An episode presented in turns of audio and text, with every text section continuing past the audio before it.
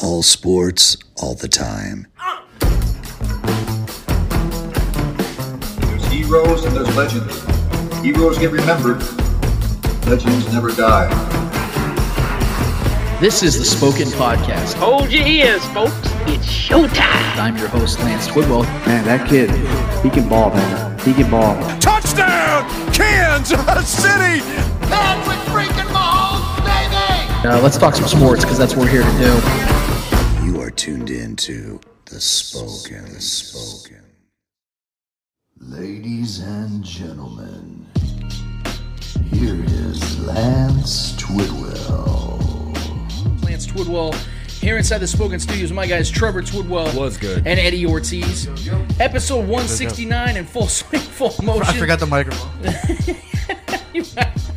Run it back. We'll do it live. Now we uh, we're so happy for you guys to be here with us and for us to be here with you guys. This is what we do each and every week. 169 episodes, nice. Uh, we are so happy to uh, get this thing going. We got a lot to discuss, a lot to take, a lot to talk about in the world of sports. We have the chief editor, or rather the editor, the managing editor of Chiefs Wire, will be joining us. Charles Goldman will be with us momentarily. We are so excited and so happy to have him on the show today. This is the first time he's actually been on the show. Uh, Chiefs Wire is a place that I go to uh, for a lot of my, my source material, man, to, to, kind of better understand what's going on with the Chiefs all across the landscape all year long, whether it's OTAs, training camp, regular season playoffs, uh, any type of analytical work. Those are guys that I definitely go to, and Charles is credit for a lot of that. And I really, we've been working hard to get him on the show. Uh, he's a busy guy, but we finally got an opportunity to get him on the show today, and we're really excited to do that. I don't know if you guys saw the picture we posted of him yesterday on our social media but uh, it was actually with his uh, little puppy, and I'm hoping, I'm just hoping here that because you know I'm a puppy lover myself. I'm hoping that he has the dog with him today on the show. If not, we'll have to uh, see if maybe he wants to, you know, pause the, the the the stream and maybe if he wants to go and find where his dog's at because he's walking with him right now, according to what Charles told me this morning. He's having a walk with him today, so maybe he'll uh, he'll chime in or two, have a couple Chiefs takes himself. Maybe he's the mastermind behind all of Charles's work.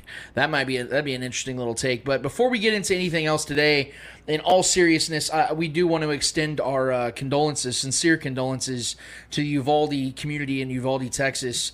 Um, if you uh, are not aware by some strange coincidence or chance, uh, there there's a, a, middle school, an elementary school rather, in Uvalde, Texas, that suffered the loss of over 20 human beings, in particular, I believe 18 children. Uh, ha- have been confirmed to have died in the tragedies that took place there this this last week. Um, there's not a lot of words that I could say that makes this any any better or make it and make it make any more sense because it doesn't make any sense at all. But here at the Spoken Podcast, we were we were shaken to our core, man. We have you know Eddie, Trevor, and myself. We all have uh, young children in our lives that ma- that mean the world to us, and the thought of children at that age or at any age losing their lives is just it's it's it's um, baffling to say the least. And we wanted to extend that to the families out there, uh, even to the survivors, the the trauma and the the, the PTSD PTSD they must be going through uh, from suffering uh, losses to their friends and family.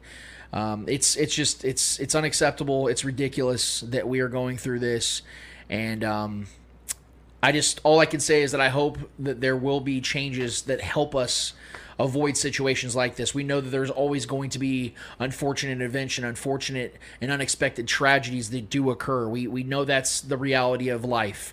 But we we hear hope that there can be some changes and some uh, maneuvering and laws and restrictions that can potentially get it to where it, it, it's a lot tougher for these types of lunatics uh, to have that type of power and, and over other human life. And um, yeah, that's all I really wanted to say. I don't know if Trevor Eddie had anything to extend, but that's just kind of where I wanted to put it, and I wanted to put that in the air before anything else because we know that sports is what we're here to talk about, and that that's why we do this. That's why we we created this platform is to give you mm-hmm. and us included an escape from the the stresses of life. We love coming here and chiming in and talking about the the sports and the teams and the athletes that we love the most, but we also we all live in reality. We all, we all go out into the real world and, and do what we need to do, and uh, I felt that that was necessary to. Uh, put on the airwaves today. But I wanted to move forward because there was um actually a lot of news that came out for the Chiefs, and it's so funny. Like this is supposed to be the downtime of the year where I'm sitting here stressing out about what's gonna what's gonna be the, the talking points this week. But for some damn reason, I mean, I feel like there's just been so much been given to us over the last couple of weeks. Even though this is the time where you know OTAs have started up, so you can talk about those things. But what's funny is the OTAs isn't the part that I'm even interested right now because you know we could talk about Justyn Ross making a big impression already. We know that the Chiefs are obviously buying into what Justyn Ross has shown them, not just the one-handed catch, which we'll talk to Charles uh, Goldman about in a minute because that was impressive to see and it's impressive to look at. But I think there's a lot more to that story than just the one-handed catch, along with other guys that you've seen throughout history that make one-handed catches like Odell Beckham Jr. People think that was the the greatest play they had seen, but Odell Beckham has also put together a catalog of great play, great games, great plays, and a really good career. So there's more to it, and I think Justyn Ross has a real opportunity to shine here in Kansas City. But I actually want to start with a, a living legend in Kansas City, a couple living legends, obviously, in Kansas City when it comes to the Chiefs. Uh, so this week we heard that George Kittle had made some comments about Travis Kelce and how underpaid uh, Travis Kelce is, Yep. and he believes that Kelce should be paid better. Quote, I mean, Travis Kelce, six seasons in a row, 1,000 yards, Kittle said via Pro Football Talk. I'm pretty sure he has the most receiving yards over any wide over any wide receiver skill position in the last six years. He gets paid half of what a wide receiver makes, which just boggles my mind. I mean, to me, Travis Kelce, he's been doing it for so long and at such a high level, and he doesn't have an off game. I think he has one bad game a year, and it's just because he's getting triple teamed. End quote. Um, now you can look at these quote you, these quotes, which I, I actually do appreciate. I know that I know that Kittle and Kelce are actually very good friends. They do that tight end uh, university thing with Greg Olsen and a couple other That's former uh, tight ends. It's really cool to see. Yeah. Um, I think there's some self-serving isness to this with with Kittle because he knows that Kelce is the class of the NFL when it comes to that position, and Kittle obviously is a tight end himself. And I think that if if you were to see Travis Kelce benefit off getting paid better, getting paid more like a wide receiver, that would benefit guys like George Kittle. So I'm sure I'm sure there's some self-serving to this whole aspect of this as well. But there's a lot of truth to what Kittle is saying about the fact that the tight end position as a whole, and in particular the top tier tight ends, aren't being valued market wise like a wide receiver, which we all know the tight end position has quickly become more of a wide receiver or receiver position Yeah. than what it once was. I was talking to guy, our guy, our guy Jason Dunn this week, and obviously Jason played a much different type of tight end, but it was equally as effective in a lot of ways because it opened up in the run game. It helped Tony Gonzalez a lot. There was a lot of benefits to having a tight end like Jason Dunn. So I don't want to downplay that style or that era rather of tight ends. Those guys still play a part. We have Blake Bell here in Kansas City that plays a very similar role. He helps in the run game, helps in pass pro, things of that nature. Mm-hmm. But Travis Kelce sets himself apart because of his consistency and production when it comes to getting the ball and making plays and doing historic things the way he's done it. And I don't know if you guys saw the what that that, that stat I put out there this week that went viral on Twitter. Um, Travis Kelce, if in fact he does get a thousand yards this season, that'd be seven consecutive seasons. That would be as many one thousand yard seasons as Calvin Johnson, Julio Jones, Michael Irvin, and Antonio Brown and Anquan Boldin had in their entire careers. So what, Pat, what Travis Kelce's doing is historic in itself, and I appreciate the fact that guys like George Kittle are out here speaking out and saying guys like Travis Kelce deserve to make more money. Is is Travis making good money? Yes, he, he just had a sixty million dollar contract extension, so he's got money. He's doing what he's doing. But I think it there is truth to it that when you see the fact that since 2016, no one has had more receiving yards than Travis Kelce, I think it is time that they start to renegotiate the way this position is being valued in the market because we've seen this with other positions as well, including the quarterback position. The fact that before 20 years ago, quarterbacks were making, if they had a 10 million a year contract, you're thinking, oh my God, this guy's breaking the bank. Now you're getting 10 million as a backup in this league at times. We saw Mark Sanchez get $8 million as a backup quarterback just a few years ago, and he didn't see the field with the Chicago Bears. It's all about the knowledge and the experience that you bring to your club and, and not knowing not knowing when you're going to play if you ever do play, but the fact is you have value. Well, imagine that now with a guy like Travis Kelce, who again is putting up historic numbers at the level he is, and did it with multiple quarterbacks. He did, this didn't start with Patrick Mahomes. He's put up a thousand yards with Alex Smith. Hmm. So this guy, this guy is doing things with multiple quarterbacks that we've never seen in the history of football.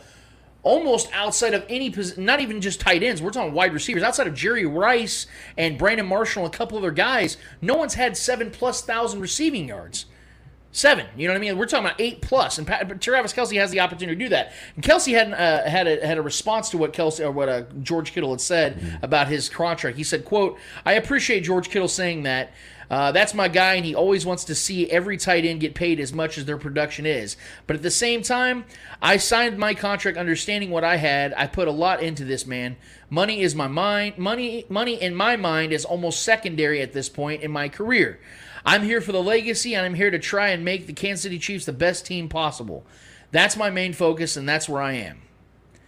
I, I absolutely love this about Travis Kelce, and I, there's there's there's two points I want to bring up in in bringing this up. I want to praise him and acknowledge him for saying this because I think fans love hearing these things. I don't think there's any question about that. Fans still to this day want a guy that is loyal, just like they are to their team. They want athletes to be just as loyal to their team as they are in their minds, where it's all about the team.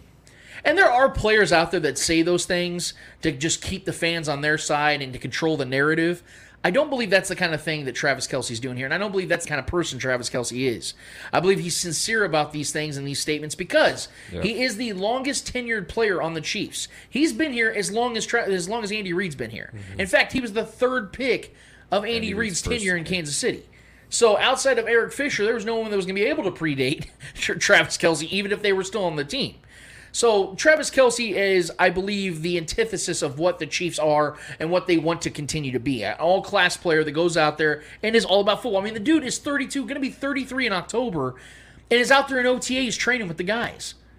Th- th- th- That's not something you see very often. You hear about Aaron Rodgers, you hear about Lamar Jackson, the leaders of their franchises. Not at OTAs. And honestly, it's not even a big deal. No one looks at that as some horrible thing or you're not a true leader. OTAs is optional, and it's usually for the younger guys still trying to learn and develop their games and to be, you know, get more acquainted with the team. But I think there's something to Travis Kelce putting himself out there and showing these young guys that he's serious about this because it's only a positive when you have a guy like Travis Kelce out there doing that because the young dudes they're trying to make this team or trying to make an impression, like Justyn Ross, are going to see him out there doing that thinking, well, if he's he's not too good to do this, why the hell would I ever think that? Even if I come on and I, I blow up on the scene and I put myself into a position where I'm a starting player day one, in year two, year three, I need to model myself after that.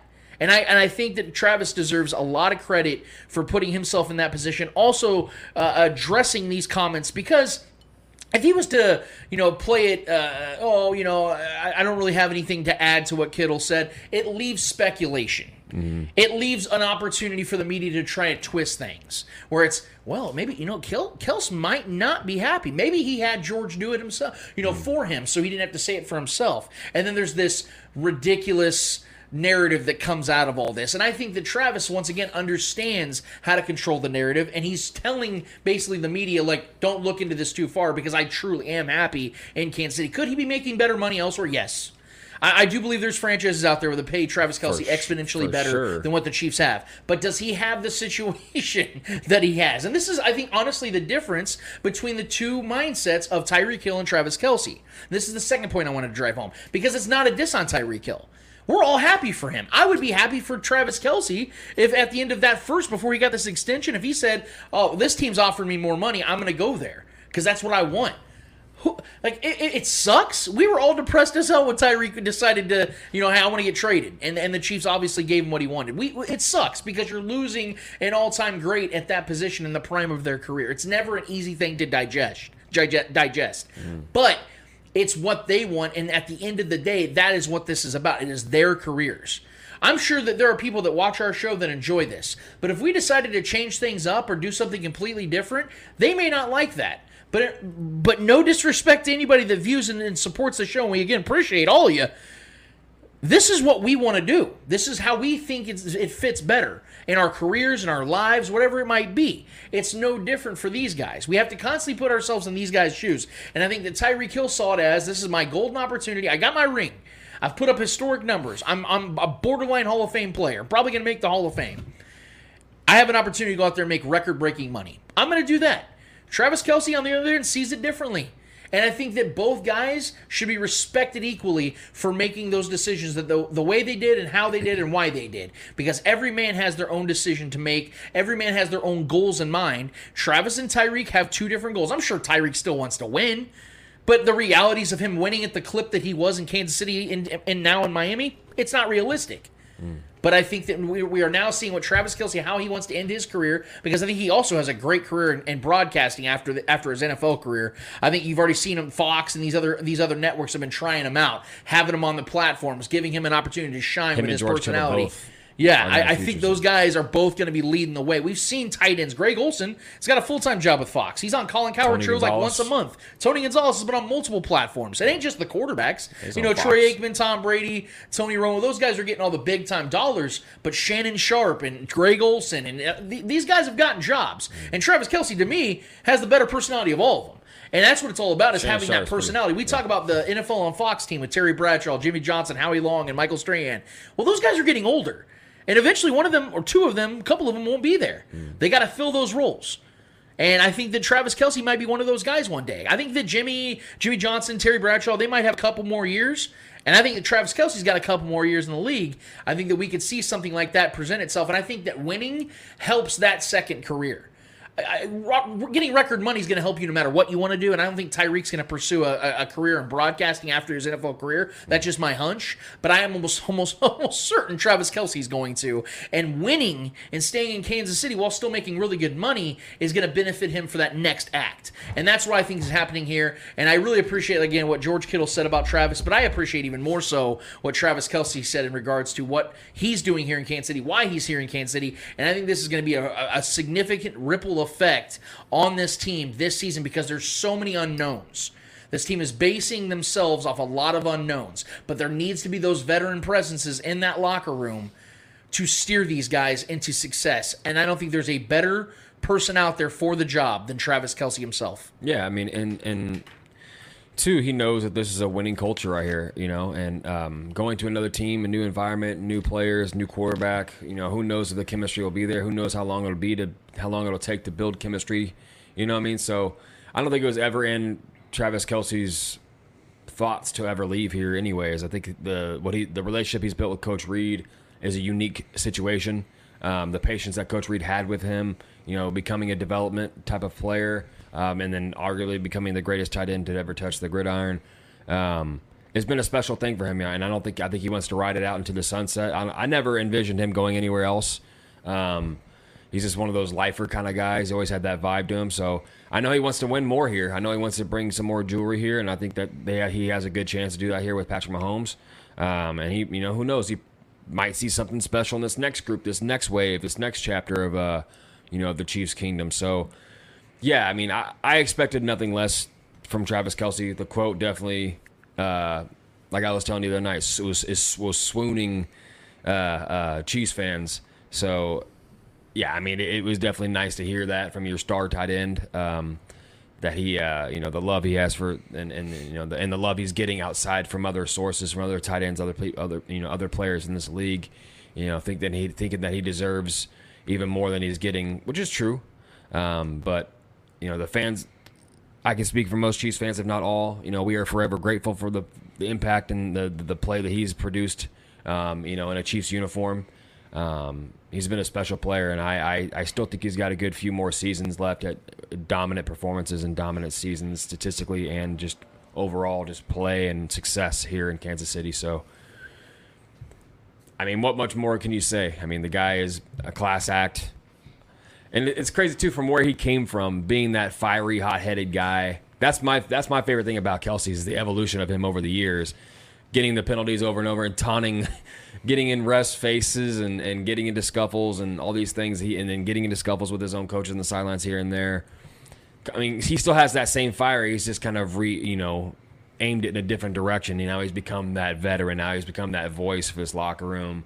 Uh, being the longest tenured player in this team, he's almost become one of those player coaches now. And it's just cool to see that that gradual maturity uh, and a maturing process of of Travis Kelce. Not only be you know, it's not like he's some just random player that's just like a solid player, but it's like a really good guy for the locker room. He's a, an incredible guy for the locker room, maybe the best guy for the locker room at this point, and he's arguably the best weapon on the offense. Yeah. you know what I mean. So like, it's cool to have that that that duo, that dynamic within one player. That's that's rare to find.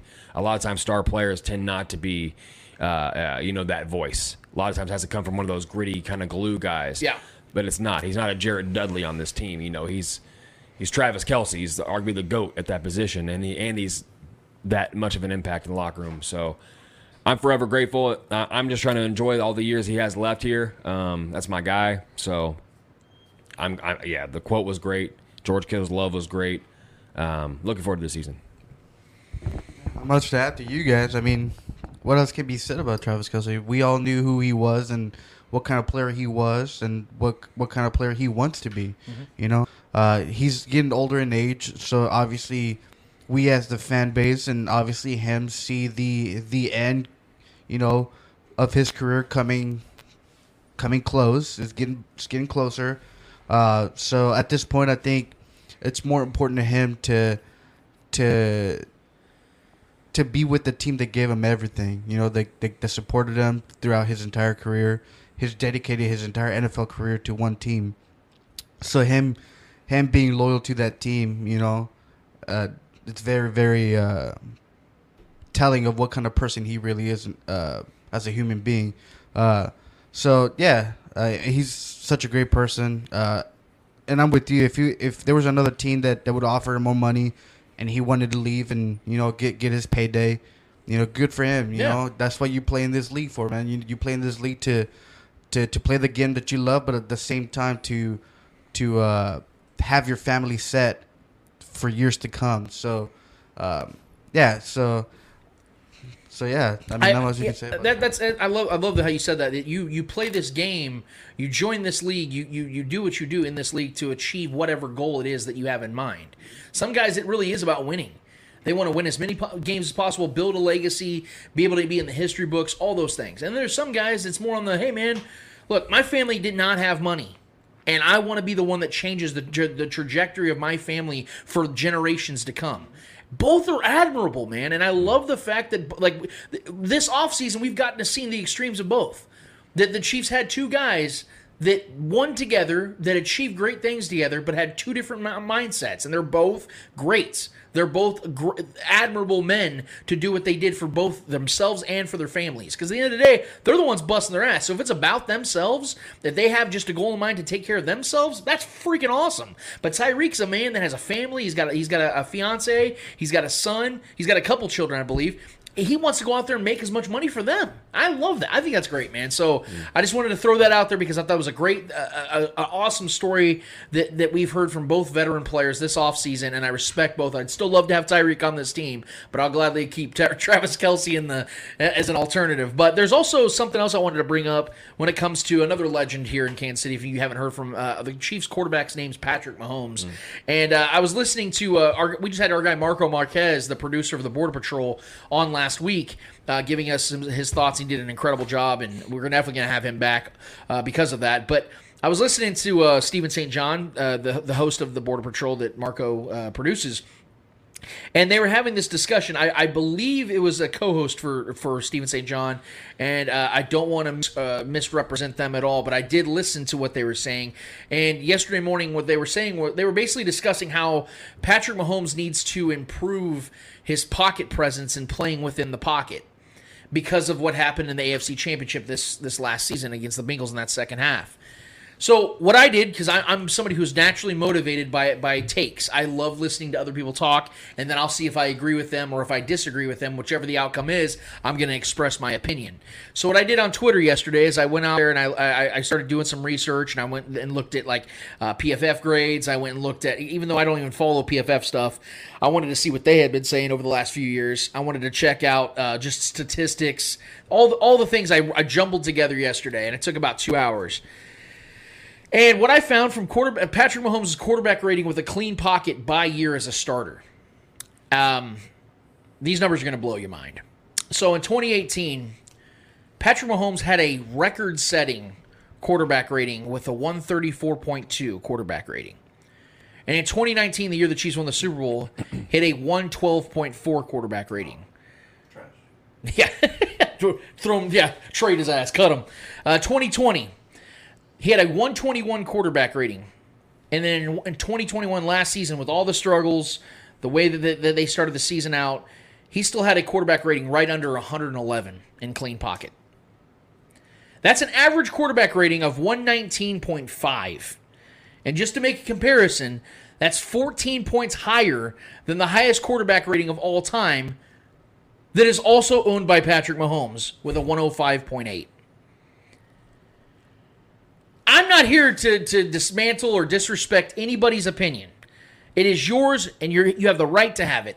But I also have the right to challenge it. Because I think what's happening here in Kansas City in particular, the national guys are always going to say what they say. And I, and I love and I enjoy dismantling those opinions as well.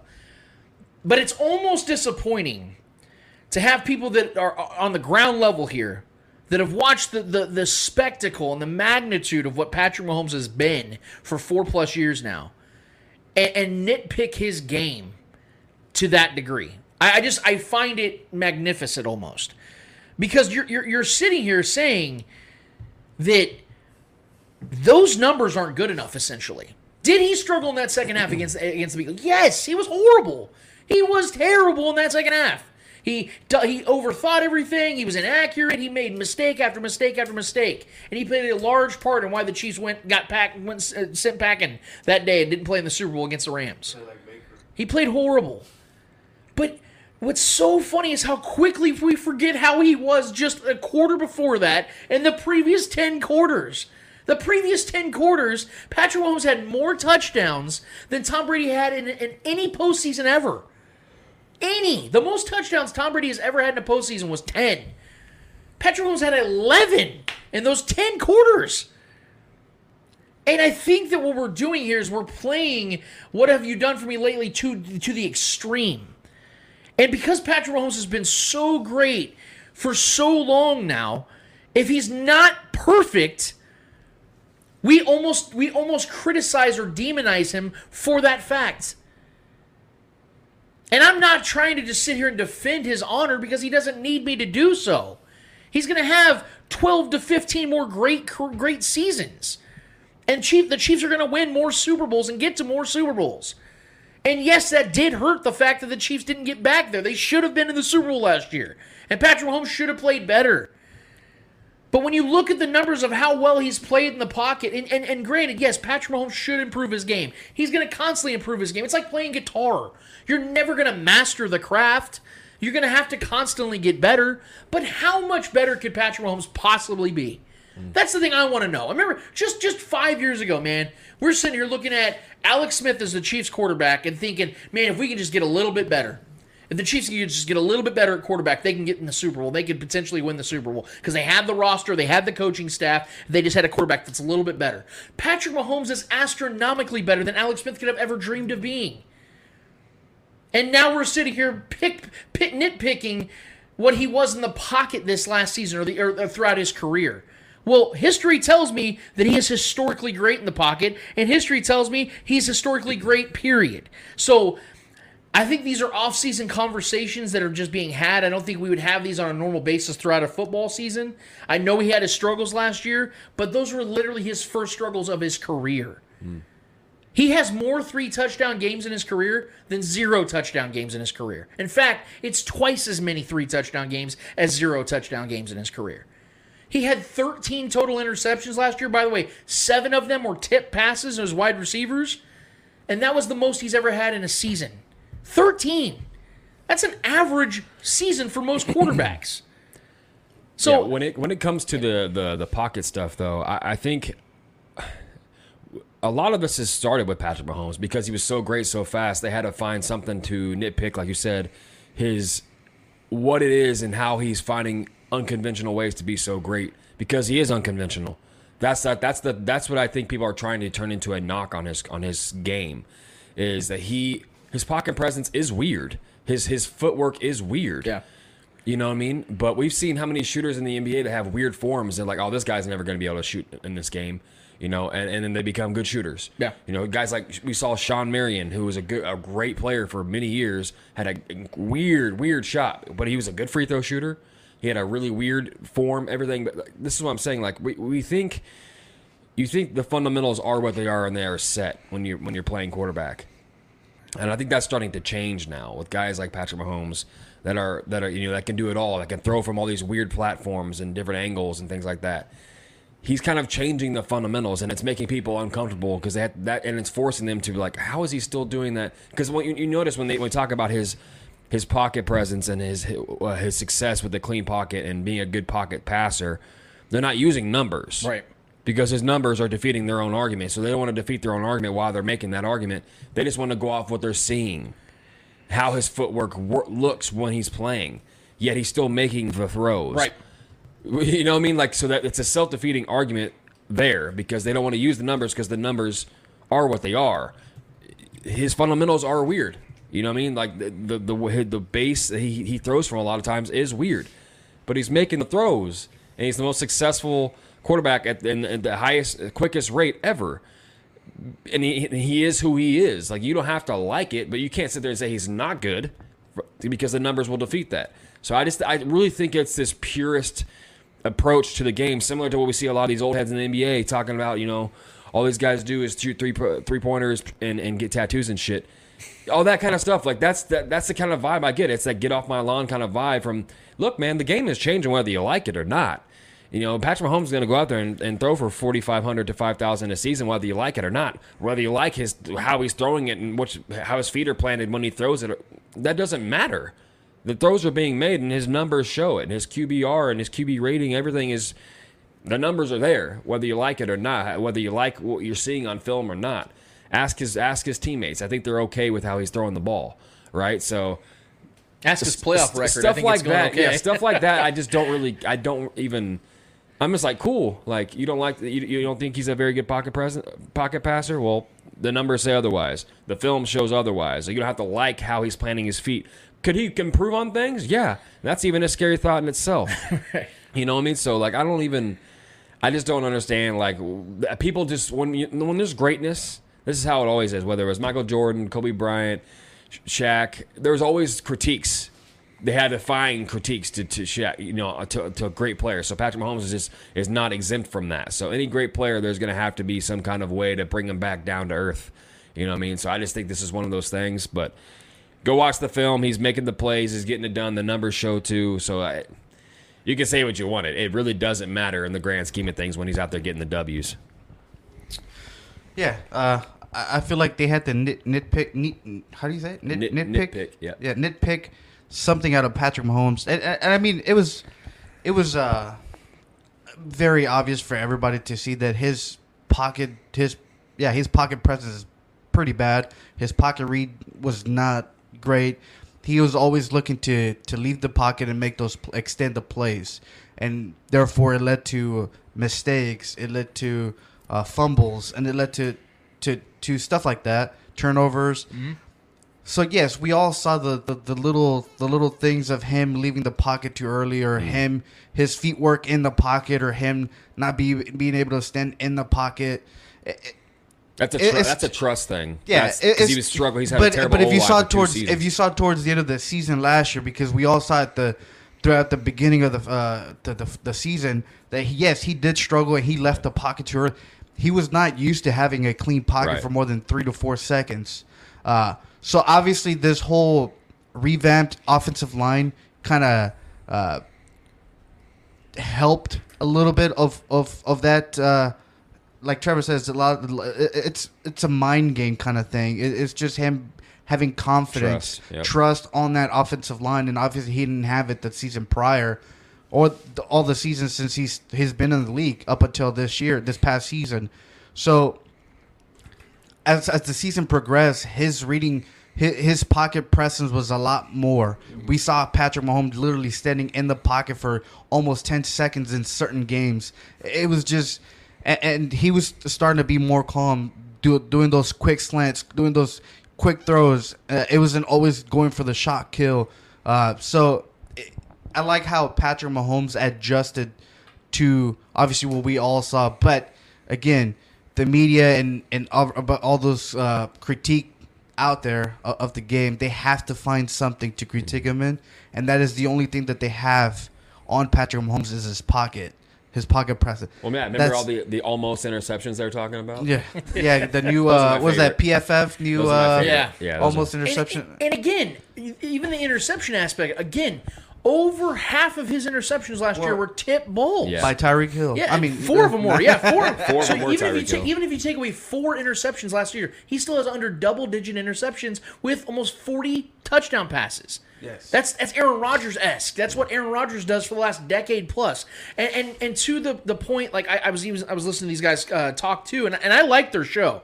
I appreciate what Steven St. John and these guys do. I, I do like their show, but I was just I was vehemently disagreeing with them on this. Is that uh, something a comment they also made was it, it, they need to play more like Texas Tech days with Patrick Mahomes. I'm like, okay, well that goes against everything you're saying about footwork because he was out there just of the running pocket, around yeah. chaotic and all. And then and then somebody plays. then somebody else was saying that well to have longevity and winning a long time in this career in, his, in, in the NFL you have to play like Tom Brady where you're inside the pocket more which I don't disagree with when you get older but when you're a younger player like he like Patrick is with already nimble feet like he does even Brett Favre played like this into his mid 30s and late 30s he was more nimble and he Aaron played 292 Rodgers. consecutive or 297 consecutive games yeah Aaron Rodgers pushing more, 40 guys. more Like, what nimble yes more about? nimble in the pocket Patrick Mahomes literally won the Bills game with his feet ran for almost 70 yards that game so I, I disagree with that and the fact you got to play like Tom Brady because I think Tom Brady is a misconception in itself because why Tom Brady won so many Super Bowls, as we all know, is because he had elite defenses Right. every And- damn year. And, and also, you gotta have to put into account like the game is totally different than what it was. Hundred percent. I and, and we we now see it. Uh, it, it started to where a lot is is a lot more mobile quarterbacks and and we've seen yes, uh, Tom Brady won the Super Bowl what 2019, 2018, yeah. 2018. That's his last Super Bowl, and we've started seeing a lot more mobile quarterbacks and a lot a lot of teams going more more mobile, and we've seen. Uh, no, it was 2020, right? No, the, with the Bucs, yes. Yeah. The Patriots, he won the last. I know what you meant though. Yeah. Yeah, okay. Yeah, so it's starting it's starting to move away from the from the from those quarterbacks that just stand in the pocket and and make the plays happen. It's Yeah. going away it's it's going towards it's kind of like the the uh the three point uh three point thing for the NBA. How it went from uh being in the basket, under the basket and making those those uh in the paint whatever they call Yeah. it to the to the to the 3s with uh, Steph Curry and the Warriors kind of style of play. It's kind of the same with the with the NFL. It went from quarterbacks being in the pocket to now having to have a quarterback that's mobile enough to extend drives. Because if you don't have that now, More skill set. It's more if the defense is more like like Trevor. There's more skill set to this to the defense now. Yeah. Yeah, gone So- are the days where if you don't have a if you don't have a star quarterback in this league, you're not winning a You're Super not Bowl. winning Well, and, more- Exactly. and more so at this point, it's like you're saying, Eddie. It's dual threat quarterbacks because outside of Tom Brady, all the best quarterbacks in the league are guys that can run, can, that can create plays on their feet. Yeah. Every single one of them. You think about it, even Joe Burrow, as, as immobile as he looks at Oh, times, mobile. he can go out there and get yeah, he can go out there and get his yards. Yeah, watch he can go out there and extend, extend drives. He can extend running all over drives with his feet. So even guys like that, but you know, Patrick Mahomes, Josh Allen, Joe, Joe Burrow, or uh, Justin Herbert, uh, Lamar Jackson, Even Aaron Rodgers, those, yeah, Guys those like guys that. can create, and Yeah. he's and he's shit right now. I, li- I like Zach My Wilson, point though is these guys can go can do things that guys 20, 30 years ago just simply couldn't do outside of like Steve Young, uh, uh, Randall Cunningham, and Warren Moon, guys like that. Those freak athletes at the quarterback position. Even John Elway, who wasn't as good as people thought he was. But the point is, these guys could do that, and that is what set them apart. So it's no different now. And I think that, that that's this. You have to play in the pocket. To your point, also Eddie, that I, I appreciated, which is something I was about to say also is the fact that this was also a season where his entire offensive line was completely changed. And for the better, we can add, but it was a completely different offensive line. He had to learn and trust these guys. And they're more of a, this offensive line is more of a run style offensive line. The majority of these guys in the, in the starting five are guys that came from running style offen- or offenses, whether in college or in their former teams. So that's also an adjust- adjustment for Patrick Mahomes. Because as we all know, Andy Reid's offense is more of a pass friendly offense. Mm-hmm. And we know the guys like Orlando Brown Jr. and Trey Smith, Joe Thuney, and those guys came from offenses that like to run the ball a lot. Creed Humphrey as well. So that is an adjustment for the entire offense, let alone the quarterback who has to trust these guys to protect him while he's trying going out here creating plays, while the the entire NFL essentially completely reorchestrated how they attack Patrick Mahomes. So there was a lot for him to take on in one year. And even with that, he had a 111 quarterback rating last year in the pocket.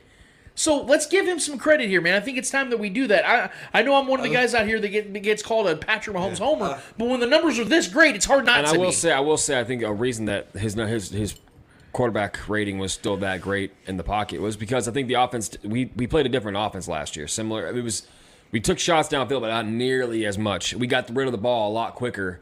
And when you got speed, that's a good thing to do because we even that's how it was with Alex Smith. He would try to get the ball out as quick as possible because when the play broke down, his eyes were down, not Right. downfield.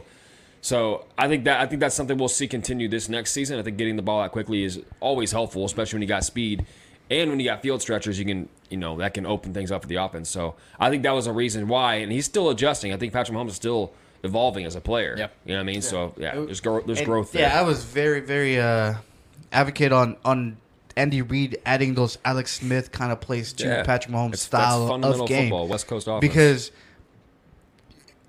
going going uh for the deep ball every single time, obviously teams are going to adjust to that, and obviously they did last year, and we saw how bad we struggle offensive wise until Andy Reid realized like, okay, we need to do those quick little slants and get the ball out of Patrick Patrick Yeah. Mahomes' hands quick.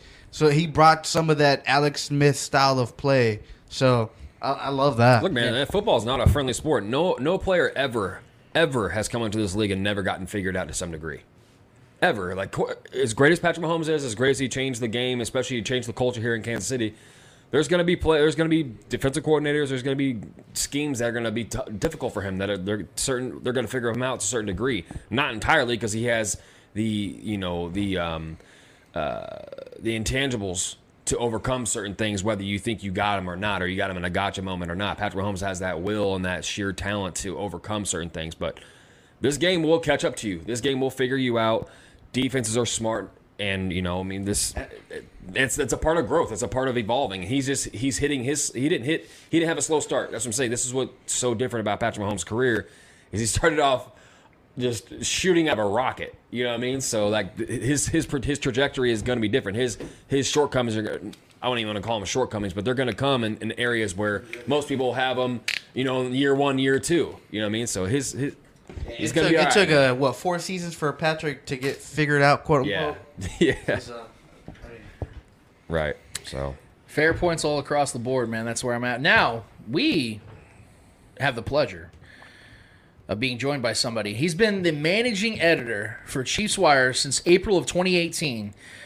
He's covered the Kansas City Chiefs since 2016 with credits and features across the USA Today network, and he is a member of the Pro Football Writers of America. He graduated from Lake Forest College in 2012 with a bachelor's degree in communications and anthropology. And he's just a general badass that I'm so excited to finally get to talk football with on this show, this platform. Let's give it up for Mr.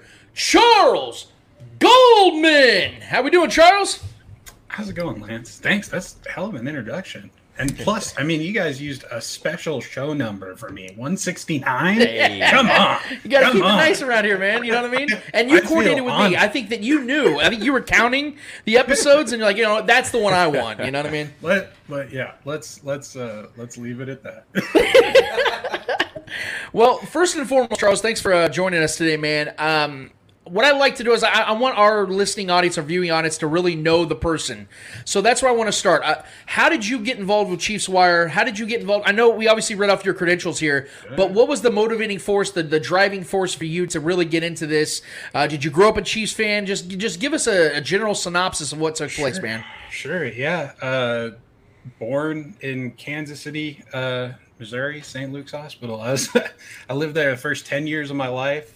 Um, my family, my father, my uncle, uh, my grandpa, grandma, everybody was a Chiefs fan. Um, in fact, my grandpa played cards with Hank Stram, but that that's probably a story for for like another Nice. day. But um, no, and, and the Chiefs have always been a, a big part of my life, and uh, my my family we moved to Albuquerque, New Mexico for work um, when when I was about 10, 11 years old, and uh, my yeah Albuquerque they don't have pro sports teams, right? So um, no, but you did have Breaking Bad. That's pretty it- cool. well, well, yeah, yeah. Actually, fun fun fact: my parents lived right around the corner from uh, I, I think it was like Jesse Pinkman's house uh, that they, they filmed it at in Breaking No Bad. They always have they always have the tours go by in like the RV camper. Yeah. You know, they'll take like an RV camper full of people through our neighborhood. But um, no, so a- anyhow, we moved to, to Albuquerque, and I uh, I kept up with the Chiefs because they didn't have a, a pro sports team for for me to get behind. Um, and, and it was just kind of interesting how I, I was able to, know, be be a fan, you know. And this was at a time when, like, you know, still like social media and all that wasn't really a big thing. So keeping up with it was a little bit more difficult. So, you know, I had to find a way to get like a subscription to KC Star and whatnot and get that all the way out in Albuquerque. It was it was fun though. Um, and yeah, no, and I uh, I never actually envisioned writing uh, or covering a sports team professionally as my career. Um, I started as a hobby writing about the draft uh, with about.com back in uh, 20, 2016, 2015, 2016. And um, I, uh, I I was covering the Chiefs and, the draft, and eventually they discontinued their their NFL sites. And my managing editor at the time was Wesley Roesch, and he ended up uh, coming over here and founding Chiefs Wire with uh, with USA Today Sports Media Group. And um, so he he asked me and another fellow, Mr. John Dillon, um, who was also writing at about.com to to come help him out launch this new site. And uh, I, I was just like I said, I was doing it as a hobby. I was doing it for fun. And uh, eventually, he moved on to bigger and better things, and I ended up uh, turning it into a career.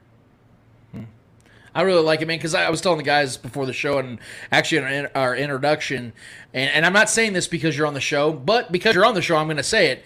Um, Chiefs Wire is one, one of those websites that I go to because I know that I'm getting adequate source material. You guys aren't these one of these, you know, we got you with the click, clickbait type of stuff. You guys are giving us honest opinions, honest facts. You guys are really just putting it out there and letting us digest it the way that we think that football should be digested. It's a very honest uh, uh, uh, place, and I always know that when I go there, I'm going to get something that I didn't know before. In fact, when I was doing my draft grades on Karlaftis and, and, and McDuffie and all the guys that the Chiefs drafted in this draft class, I went to you guys first, and I ended up just sticking there and and taking a lot of your quotes and cred- crediting you with a lot of the quotes that we used on the show, man. So you guys are doing a great thing. I know you say he did went on to greater, bigger and better things, but I think you guys have big and bad things, big, big and awesome things at Chiefs Wire now, man. He, he went on to bigger and better things, and he, he actually ended up coming back, and, and now he's working with me. So it, it's no, it's fun. It's um, you know, we're we're just like a big family at Chiefs Wire, and we all love the the team and uh, are very passionate about it, and we're passionate about getting the right right info out there and making sure that everything's you know sourced, credible, and uh, and factual. So yeah, I. Uh, I, I do appreciate that, and uh, I I'm, I'm glad that, you, that it's able to help you guys out and, and help you stay informed. Oh, more than you know, man. More than you know. And speaking of facts, there's a couple facts that have been out here that you guys actually dropped out there when it came to Travis Kelce and and you know George Kittle out there pumping his guy up, letting him know, hey, you know this guy needs to get paid better. Tight ends need to get paid better. And I'm sure that there's something that you know George Kittle's doing here for himself. You know, and before he gets to retire, maybe he'll get a big contract, and tight ends will start being treated more like receivers because they're being utilized a lot like receivers in today's NFL. And Travis Kelce, I think I had some really got good thoughts, some good sayings, and I believed what he was saying because Travis Kelce to me seems as an honest person that he is who he says he is and who he shows you to be. And when he said that he's here in Kansas City help win games and this is where he's at and money is a secondary thing to him, he wants to win. That's his goal. I, I presented it in a way that it isn't to downplay what Tyreek Hill is or what his mindset is. In fact, I want to glorify both because they're two former teammates that won together, that produced together, unlike any other duo really in NFL history and they had two different mindsets this offseason. One was a guy that wanted to go out there and make record breaking money, and the other guy is like, I'm good. I got my money. I want to stay here. I want to build a legacy here, and potentially his second act could be in, you know, broadcasting, which more likely will be the case for Travis Kelce. Whereas Tyreek Hill has other things. He's a he's a family man. He wants to go out there and make generational wealth, even though Travis Kelce's done that, but at a higher degree. And I think both need to be respected. Both need to be admired because, as our uh, co-host Eddie said here, you come into this league to fulfill your own goals, whatever those goals are, whether it's to win and that's your ultimate goal, or you want to go out here and make as much money as possible. They both need to be respected. And and I think that Travis being honest like that really gave us that perspective that it's okay to have one or the other if one of the other is more of your goal. Just give us a couple of your takeaways with the Travis Kelce comments, and, and what do you think that his how his legacy is going to end here in Kansas City? Because we've had Titans here before, we've had George Bretts, we've had Patrick Mahomes and Len Dawson, but I think Travis Kelce's really put himself in that place where he is going to be one of those, you know, the founding fathers or you know one of those guys that people always look at, the Mount Rushmore kind of guys. Yeah, I, I think you're right on the money with that. Um, you know, I look with uh, with Kelce's comments. Uh, I think you know a lot of people took it and ran with it and, and saw it almost as a shot at like Tyreek Hill and his mentality, but I, I didn't take it that way at all. I just think you know he's he's in a spot right now. It, it's it's different situations, right? Because Tyreek Hill hadn't. I mean, he had a contract uh, extension with the Chiefs, but you know he had the stuff going on off the field that kind of kept him from really getting the contract that he deserved at the time. So I, I think with Kelce, he's on his what his third. This is his third contract. Yeah. So I, I mean, they're they're at different spots. I think in their in their career when it comes to uh, the the contract situation. Like I, I think Tyreek Hill's next contract when he gets one, uh, presumably will will not be you know crazy record setting money like he saw in this in this last one.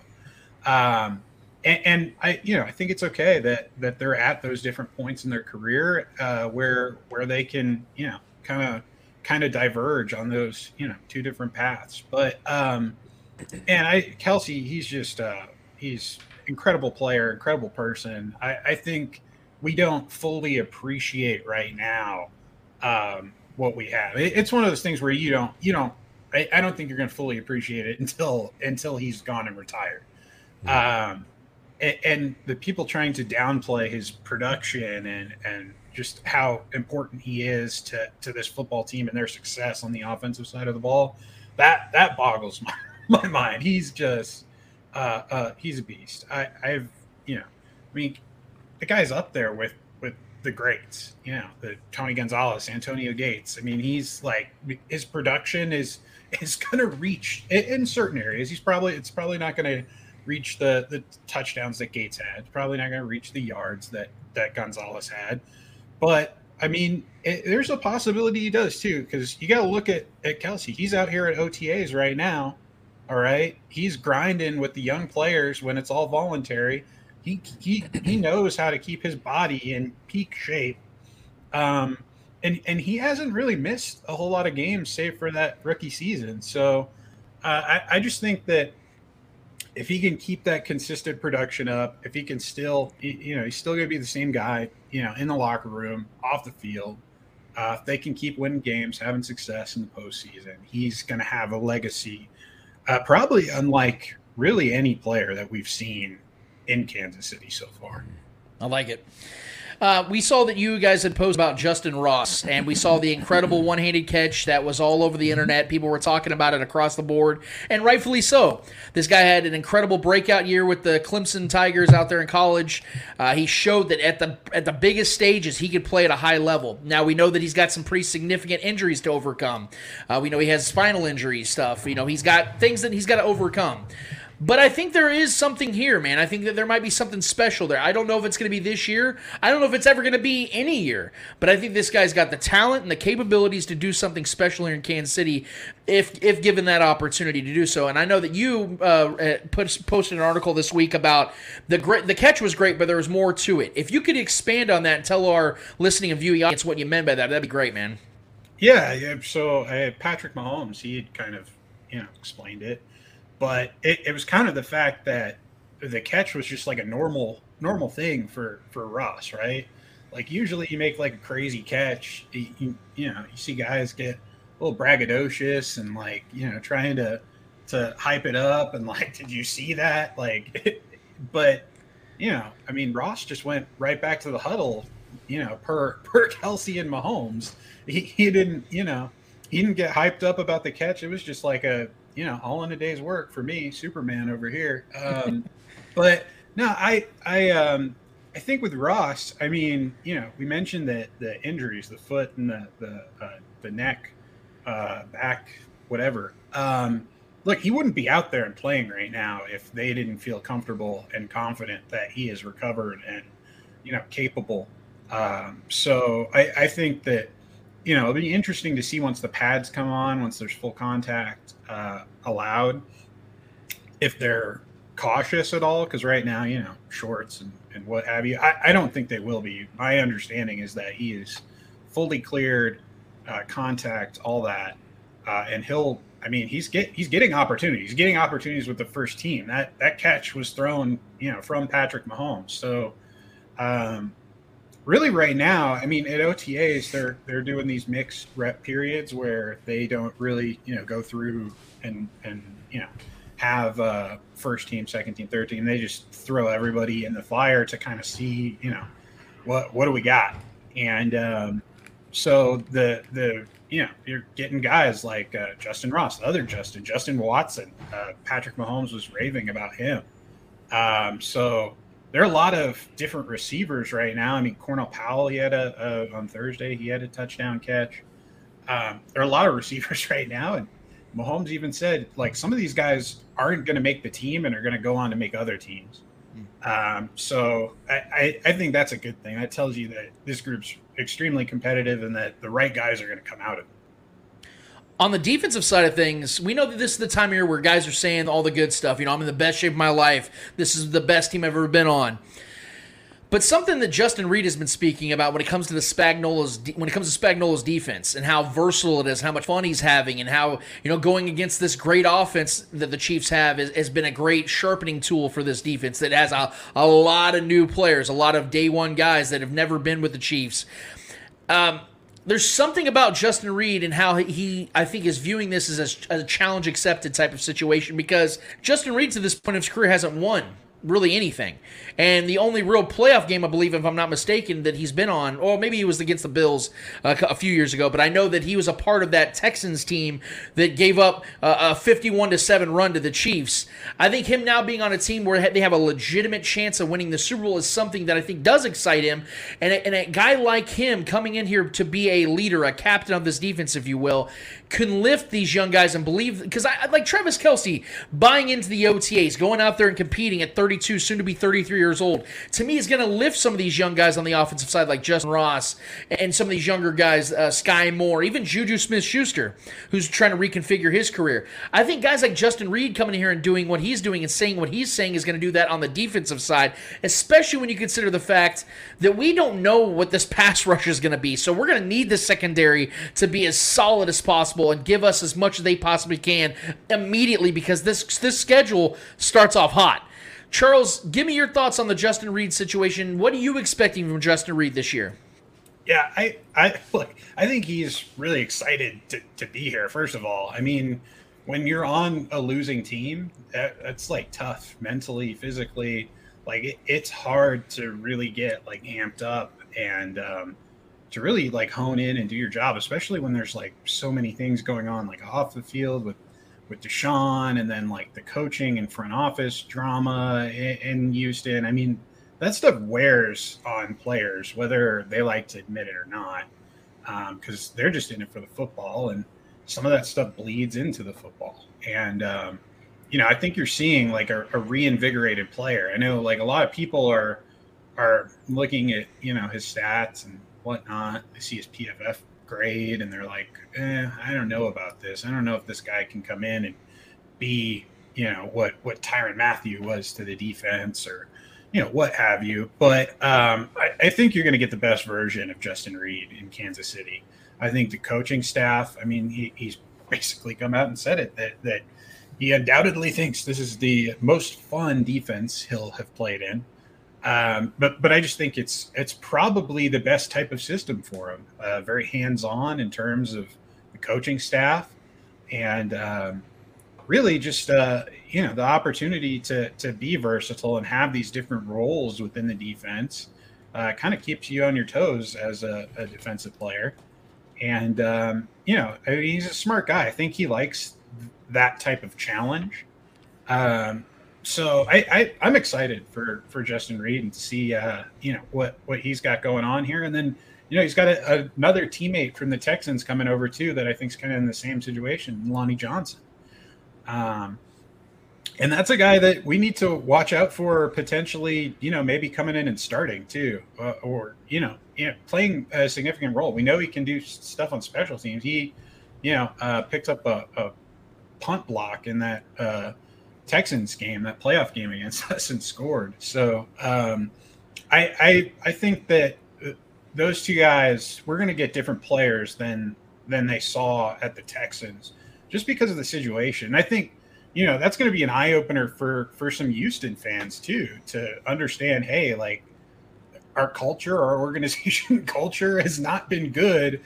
We're seeing these guys thrive when they go to different teams. You know, it's like uh, uh Mark Lane of uh, Texans Wire. He wrote an article because you know after the Lonnie Johnson trade, he's like, what What is it that the Chiefs see in these Texans defensive backs that the Texans don't? You know, um, and, and, I think they're they're understanding that they have a, a culture and um, a, a, system in which they can succeed. Hmm. That's interesting. So we know that the Chiefs, in my opinion at least, I don't know how you feel, Charles, but I think the Chiefs have the best coaching staff in the NFL.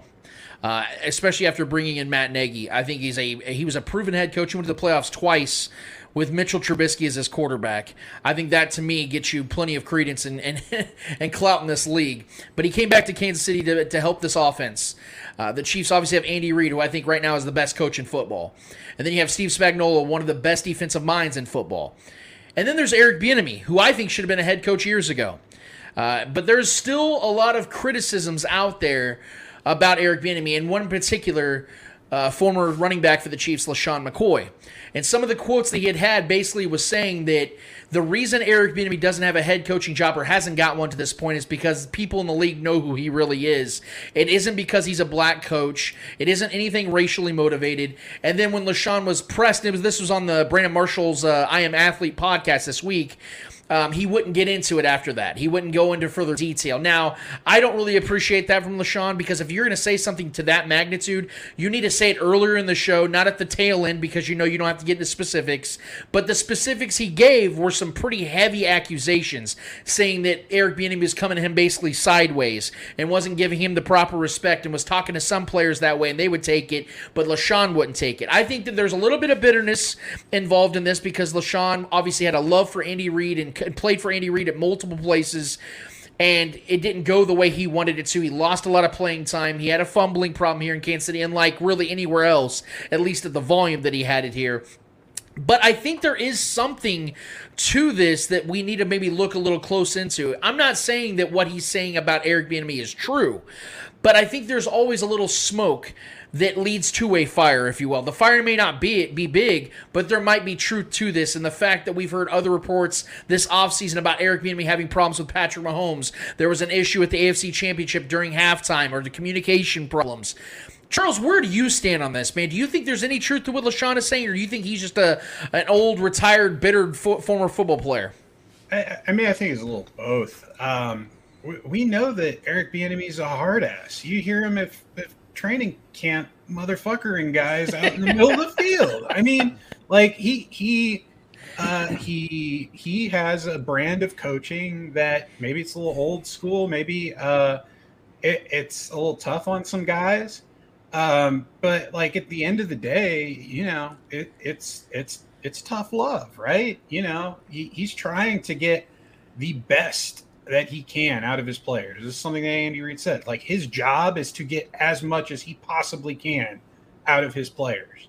And you know, if something's not right, like he's going to let you know about it. He's he's not going to just like shy away or you know, you know, not say something to to hurt, you know, so he doesn't hurt your feelings. Mm. Like it, his job is to make these guys the best in the world.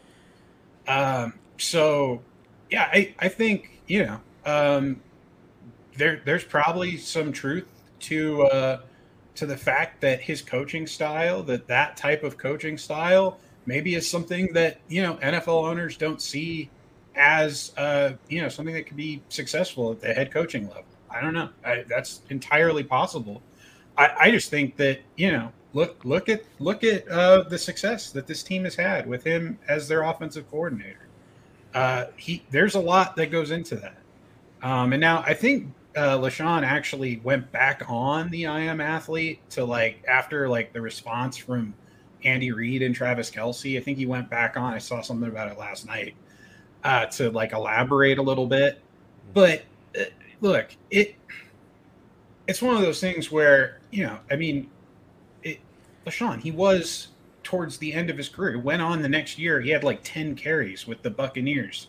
I, I mean, uh, there if there's if there's smoke with the Eric Bieniemy stuff, there's certainly smoke with that right there. So, uh, you, you know, look, I think there's some bitterness uh, on the behalf of LeSean, and sure, he probably has some right to be. I mean, a guy works real hard all his career. He gets to, you know, playoffs with with the Chiefs and has an opportunity to play in the Super Bowl, and he doesn't even get a snap, not even a carry. Gets a healthy scratch. Um, I, that would make me bitter. I think that'd make any of us bitter. So uh, I, I, I think there's there's probably a little bit to it with the with the Bieniemy stuff. I don't I, you know uh, I, I think you look at at his reputation, his record with the team, the good things that are said about him, um, and and you know, like you you know that he's deserving of an opportunity. Um, I, I don't think that stuff is is preventing him from from being a head coach. If it is, it's the silliest thing I've ever heard. Yeah, I'm with you on that. Uh, a couple more questions here for you, Charles, and we're gonna get you out of here because we appreciate your time greatly, man. We know you're a busy man, and um, you know I'm, I'm kind of upset I don't see the puppy, man. You know I don't know what's going on with that, but Teddy, Teddy. False advertisement, you know. Teddy. is the puppy there? Yeah, Yeah. There we go. He's angry. He needs.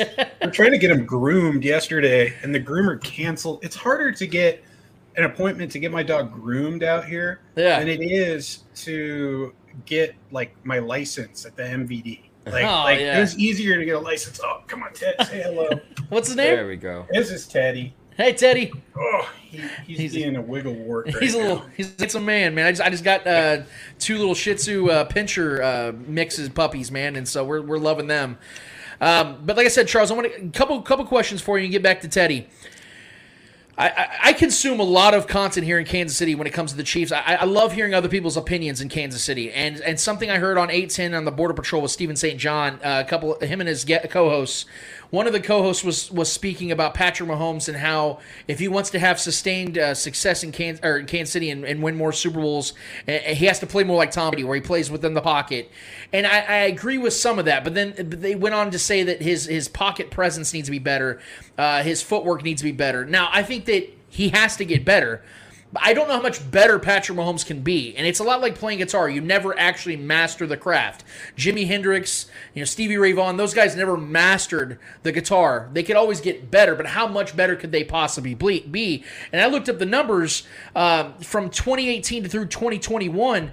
Patrick Mahomes has an average quarterback rating of 119.5 in the pocket in a clean pocket, where he's able to deliver the ball without any real problems.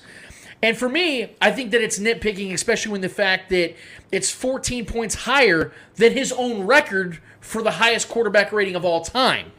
And so I think that we've gotten to a place now, just my personal opinion, where we've seen Patrick be so great that when he has a second half like he did against the Bengals, which was abysmal, purely abysmal, I think that we look at it and say, wow, you know, this God can bleed, and now we need to kind of be a little more critical on him. I don't think that's the approach we need to take, but I want to hear your opinion on this, Charles.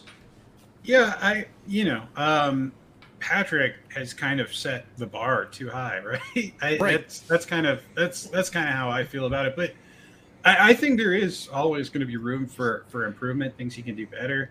I mean, I think you look at the offense just just last year, um, and what they wanted to do with these you know explosive plays down the field and how teams were kind of taking that away and they weren't really able to adjust in the way that they wanted to they didn't really have the personnel right so they didn't have the receivers they wanted to be able to kind of win in the short intermediate game to force defenses to kind of come out of that that too high shell um, it probably could have run the ball a little bit more frequently, but we know it's Andy Reid. He likes to win through the passing game. So, you know, that's that's probably going to be the MO for this offense going forward, even with you know great offensive line. I think maybe you'll see a little uptick in running plays, but I think with the the new receiver corps, they're a lot more well rounded. In, in which they can open up those deep passing plays for the team again. Um, you know, when when they're playing that two eye shell, they can attack the middle of the field with their, you know, guys like Juju, guys like even MVS, Kelce. I mean, they have a lot of guys who who have that size who can kind of win over the middle of the field. Justyn Ross now, um, and then you know they still have speed with Mecole Hardman. They still have speed with with MVS. So I, I think that the the size of the receiving corps definitely brings a new element to it. Something that I think will enhance Patrick Mahomes' game a little bit. Um, I, I, think it'd be interesting to see one thing. You know, drop passes were a big issue for for Kansas City and Mahomes last year. I'm I'm curious to see how that changes this year. Uh, I know they've specifically targeted guys who don't have a lot of drops in their career in terms of the veterans they brought in. And, you know, in, in, the draft, they're getting guys like Skyy Moore, who has like the biggest hands of any receiver in the draft, or like Justyn Ross, who's just like, you know, wins at the catch point consistently. So uh, I, I think that we're going to see a bit of a transformation within the offense. I think that in and of itself is going to make Patrick Mahomes better. Yeah, I like it. One more question for you here, Charles. Um, I loved the draft. I thought Brett Veach did an incredible job. Uh, I love that he went all in on the secondary. I didn't anticipate that. I actually thought they were going to attack the pass rush a lot more. Nevertheless, they went and got George Karlaftis, who I think is going to be a really good player. Uh, I, I, don't know how effective he'll be in the rookie his rookie season. Usually, rookies have to work their way in and then become what they will uh, become and blossom into a great player potentially. And I think George Karlaftis has that opportunity. But I love the the attack he had in the secondary and brought a lot of young talent, a lot of high motors, a lot of guys that aren't going to go out there and give up on plays, as, as Trevor, our co-host, said last week on the show about how he loves the youth movement. He loves that they're bringing in fresh guys with the mentality of let's make big plays, let's stop big plays, and let's win some games doing so. But I, I, didn't like the fact that the Chiefs were so conservative in bringing uh, free agent veterans to this team because I feel that's still a necessity, especially with a young team. The Chiefs have a very young roster, a very cheap roster, a very impressionable uh, roster that needs veterans to lead the way. And I, I, felt that getting, getting guys like a Melvin Ingram or a James Bradberry, and there's still some names out there, so we we could see that change. You know, J, J, uh, still out there, and Ndamukong Suh, I believe, still out there. There's names out there, but I felt there were some guys that the Chiefs missed on or could have, have, worked harder to get to bring into Kansas City or keep in Kansas City to help these guys steady along the way and help them uh, uh, get better faster, if you will, learn the game faster, if you will, because it's always nice to have that coach on the field. There's a lot of value to that. Do you agree with the way the Chiefs approached this offseason when it came to the veterans in, in particular, the draft in particular? And if there were any moves that you would have made differently, what would they have been? Um, you know, I don't know if I would have made any different moves. I, I, mean, I, I would have loved to see at least a little bit more smoke that they were in on the market for maybe one of the big name veteran pass rushers. But I, I, I think that just the, the market for that kind of exploded in a way where they, they could not be competitive. Um, but at, at, the same time, I, I think, you know, um, we have to give Brett Veach a little credit for his evolution. Um, I mean, if you look back to kind of that first year where where he was in charge of things, I think you can kind of point to a little bit of anxiousness uh, and, and impatience almost in his strategy and you know in not only the NFL draft but free agency, going out maybe trading for for Frank Clark really early. I, I think he's kind of learned that that patience kind of pays off a little bit more than than you know desire to go out and fill these needs immediately because there are still going to be opportunities for them to improve areas of the roster, be it the cornerback position or defensive end position or you know, wh- wherever. Um, you know, I was talking earlier about how the the receiver group, how you know Patrick Mahomes is like, we're gonna have guys who are gonna go and make other rosters. Like we have that many good players. That's an asset right now. There could be a team that's suffers a significant injury during training camp or the preseason and they're looking for a receiver and maybe they have a surplus of edge rushers and maybe all of a sudden you know a veteran or someone they like uh, that they have like becomes available to them And you know, if you go out and sign like a Von Miller to a hundred and twenty million dollar contract, that's going to completely eliminate your your flexibility to be able to go and do that. And you know, maybe you get a better guy who's younger and cheaper. Um, you know, uh, at you know at the right right ahead of the season instead of you know at the beginning of the free agency period. So, I mean, I think I think it's going to pay off for him to be patient, and kind of survey everything that's out there. Um, and, and, I think he's also there's a level of comfort that he has, you know, playing some of these young guys. I think they like what they did in the draft. I think they like what they did uh, in free agency. I think they have an idea that you know some of these guys that they had last year that weren't able to contribute, like Joshua Kaindoh and Malik Herring. I think they have an idea that hey, those guys can contribute. I, I think that the coaching staff has a ton of confidence in a player like Mike Danna uh, to come in and, and play meaningful snaps for them on the edge. Uh, he's really, I mean, he's improved every year he's been here. So I, I, think you know that's that's a natural kind of evolution for for that type of player. And um, I, I, yeah, just thinking about it, I, I don't know what I would have done differently. Um, there were a couple pass rushers that I felt in the draft that I kind of liked more than than Karlaftis, but uh, I, I didn't really, you know, one of my favorite things is going to the NFL scouting combine, and getting to kind of know these guys a little bit and listen to them speak. I, I didn't get that opportunity this year. Um, so I, I didn't really know a lot about Karlaftis, the person. And just hearing him speak, hearing what motivates him, what drives him, it's easy to see why he was a first round draft pick, why they liked him a lot. Um, I'm kind of surprised that he lasted as long as he did. You know, especially you look at like Pro Football Focus, they're projecting him to have the second best edge rusher season of this first round rookie group to Aidan Hutchinson. So I, I think that uh, you know when when you land players like that, um, and, and, we can even look at like Trent McDuffie. Like that's a player that wasn't even on my radar because he didn't really meet a lot of the thresholds that we've seen for Steve Spagnuolo throughout his career. Um, he was a player the Chiefs didn't even think they could draft. You know, there were a couple teams like that. There, there were a lot of players that were like available at certain spots, and they're like, "Wait a second, I didn't think this guy was going to be here." I think the Bears did the same thing with with Kyler Gordon, with his with uh, McDuffie's teammate. But um, yeah, I, I, I think there's a certain way that they went about the draft this year that's going to pay off, which uh, was was looking at the value, right? um, finding these guys who it's like why why are why are they available? Leo Chenal at 103, man, that's gonna I think that one's gonna turn out to be one of the biggest steals. Uh, that guy is a monster, um, and you know Steve Spagnuolo, he loves linebackers who can blitz and blitz well. And this guy, he's he's an animal when he blitzes. So, uh, yeah, there there are a lot of moves that that I like. Um, uh, Skyy Moore, I know we haven't heard a lot of hype about him uh, so far. He was one of my favorite receivers in the draft. I, I, know there wasn't a whole lot of tape out there from Western Michigan. I got a little bit of, of stuff that, that wasn't out there, some practice film where you can just see him, you know, one on one against a guy in press and just the types of releases and ways that he could beat him. Oh man, this guy, he's he's uh he's fun.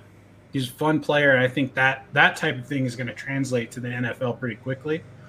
Um, yeah, I, I, I, I, think they did a, a, heck of a job. And, you know, I, I don't think it's over, right? There, there's still a lot more that they can do with the roster um, in, in, a short amount of time to improve it, to, to make it better than it, than it even is right now. That's some good shit, man. Charles, you, you, just laid it out. That was perfect. I, I loved every second of that, man. I, I love listening to you guys over the Chiefs Wire. Uh, you guys make incredible content, and I hope they keep you around, man. And um, I, like I, said, I, I go. what do you say? I said I do too. it pays the uh, bills, baby. It yeah. pays the bills. That is uh, the managing editor for Chiefs Wire, Charles Goldman. Hey, uh, let's let's talk about one more thing. No, go go go go before before we go. Uh, I know the Orlando Brown Jr. stuff, right? With that's come out recently about him wanting to be the highest paid. Yeah. Um, I just want to talk about that because people are really reacting, I think, in a negative way to that, and they don't need to be because, you know, that the highest paid, quote unquote, is not necessarily the best or whatnot. It's just the most, you know, the most recent guy to get paid in the NFL. That's just kind of the way it works. And um, the Chiefs, by placing the franchise tag on Orlando Brown Jr., they they already have set his market in a certain way just by doing that. Um, so you know, and look, being being the highest paid right now, I mean, we look at Patrick Mahomes' contract right now, a couple years down the line, it's an absolute steal. So uh, I think there are going to be ways that with, with his contract, which I fully expect to get done, he wants to be here. The Chiefs want him here. Uh, Patrick Mahomes loves him. He loves Patrick Mahomes. Like, like there's there's n- no reason for this to go sideways unless he's asking for an astronomical amount of money that that you know they just can't do. But I think they've already prepared, and that's also one of the reasons you haven't really seen a lot of action in this kind of second wave of free agency is because they're kind of waiting for things to play out with with Orlando Brown Jr. to know how much money they're going to have this year, next year, further down the line, et cetera, et cetera. Um, but you know, there's a lot of ways that you can make him quote unquote the highest paid, whether that's, you know, most guaranteed money, biggest average per year, you know, whatever. And, and there's a lot of ways that you can, you know, kind of offset that so that it works for you, whether that's, you know, fake years on the contract or, you know, whatever, uh, with the void years or, um, you know, the, way you arrange the money. And it, it, just in my experience, seeing, uh, you know, the, the, the staff that handles the contracts under Brett Veach, uh, I, I think Chiefs fans should be confident and not too concerned when they hear highest paid thrown around. Yeah, and I'm glad you brought this up, Charles. And I, I wanted I wanted to add to that because this is something I've been I've been staking my flag in when it comes to Orlando Brown. First of all, the reason I've been so confident that he's a long term, uh, the the Chiefs view him as a long term solution at left tackle, is because of what they gave up to get him. Like that. That's first and foremost. I, I, look at the way look at the way the Chiefs treat Frank Clark, even when he's been damn near ineffective completely. They still keep him around. They still view him as a, as a, as a prized commodity at some some level because, in my opinion, they know what they gave up to get him. And it's very similar to what they gave up to get Orlando Brown. And I think that it's a foregone conclusion. And furthermore, man, like I see a lot of folks, whenever I talk about Orlando Brown on social media, they, they say that he's a, a very quote unquote mid left tackle. Man, I give him a lot of credit for what he did last season. For one, you're talking about going from an, a run heavy offense in Baltimore with Lamar Jackson as his quarterback to transitioning to the offense that is the polar opposite and yeah. pass heavy offense with Patrick Mahomes as his quarterback. To transition not only not only from that offense to the other offense, but from right tackle to left tackle for a full time job. That is a I can't even put into words how difficult that is for a guy. And he struggled a little bit earlier in the year. I believe he gave up three or four sacks in the first six weeks. After that, I think he gave up one sack for the entire rest of the regular season. He really put it together, man. He had a lot of challenges early and often in the last season. I think he played very well, and I think the Chiefs recognize that, which is why I'm very confident that he's going to be the Chiefs' left tackle for at least three to five more years because he is a guy that the Chiefs view as a prize commodity. And I think you're going to see like you said, maybe some fake years down the road in that contract. But this man's going to make his money. I just think that we're the Chiefs are kind of waiting for that. Is he going to get an agent? Is he not going to get an agent? I think that's something that may have been holding back some of the language from being finalized. Yeah. Uh, well, they haven't even really spoken yet because it's whether he's going to get or not get an agent. So there's been no exchanging of numbers like like you know all this stuff out there about the highest paid. It's it's either coming from what his mentor said uh, in kind of like a almost like rant like way where he just kind of listed off a lot of things that that Orlando Brown wants to become, you know, wants to win championships, become, you know, Pro Bowl player, all pro player. He wants to be the highest paid left tackle. You know, what it, I, I don't necessarily think that was uh, a serious proclamation. And, and then, you know, uh, Armando, uh, I, I, can't pronounce his last name. I, am sure that you know uh, whatever source he was speaking to uh, was probably you know either reemphasizing that or um, yeah, it, it just reading the tea leaves. Which you know, next player to get paid is usually the the the most you know the highest paid, most expensive. That's just the way it works in the NFL. uh, you know, look at the the tight end contract uh, for David Njoku yesterday. so, uh, but anyhow, I look with Orlando Brown. I think we're going to see a bit of a, a transformation this year too, um, because you're going to see that that that comfort level that he had towards the end of the season. You're going to see that progress, but also he's been working really hard this offseason. I don't know.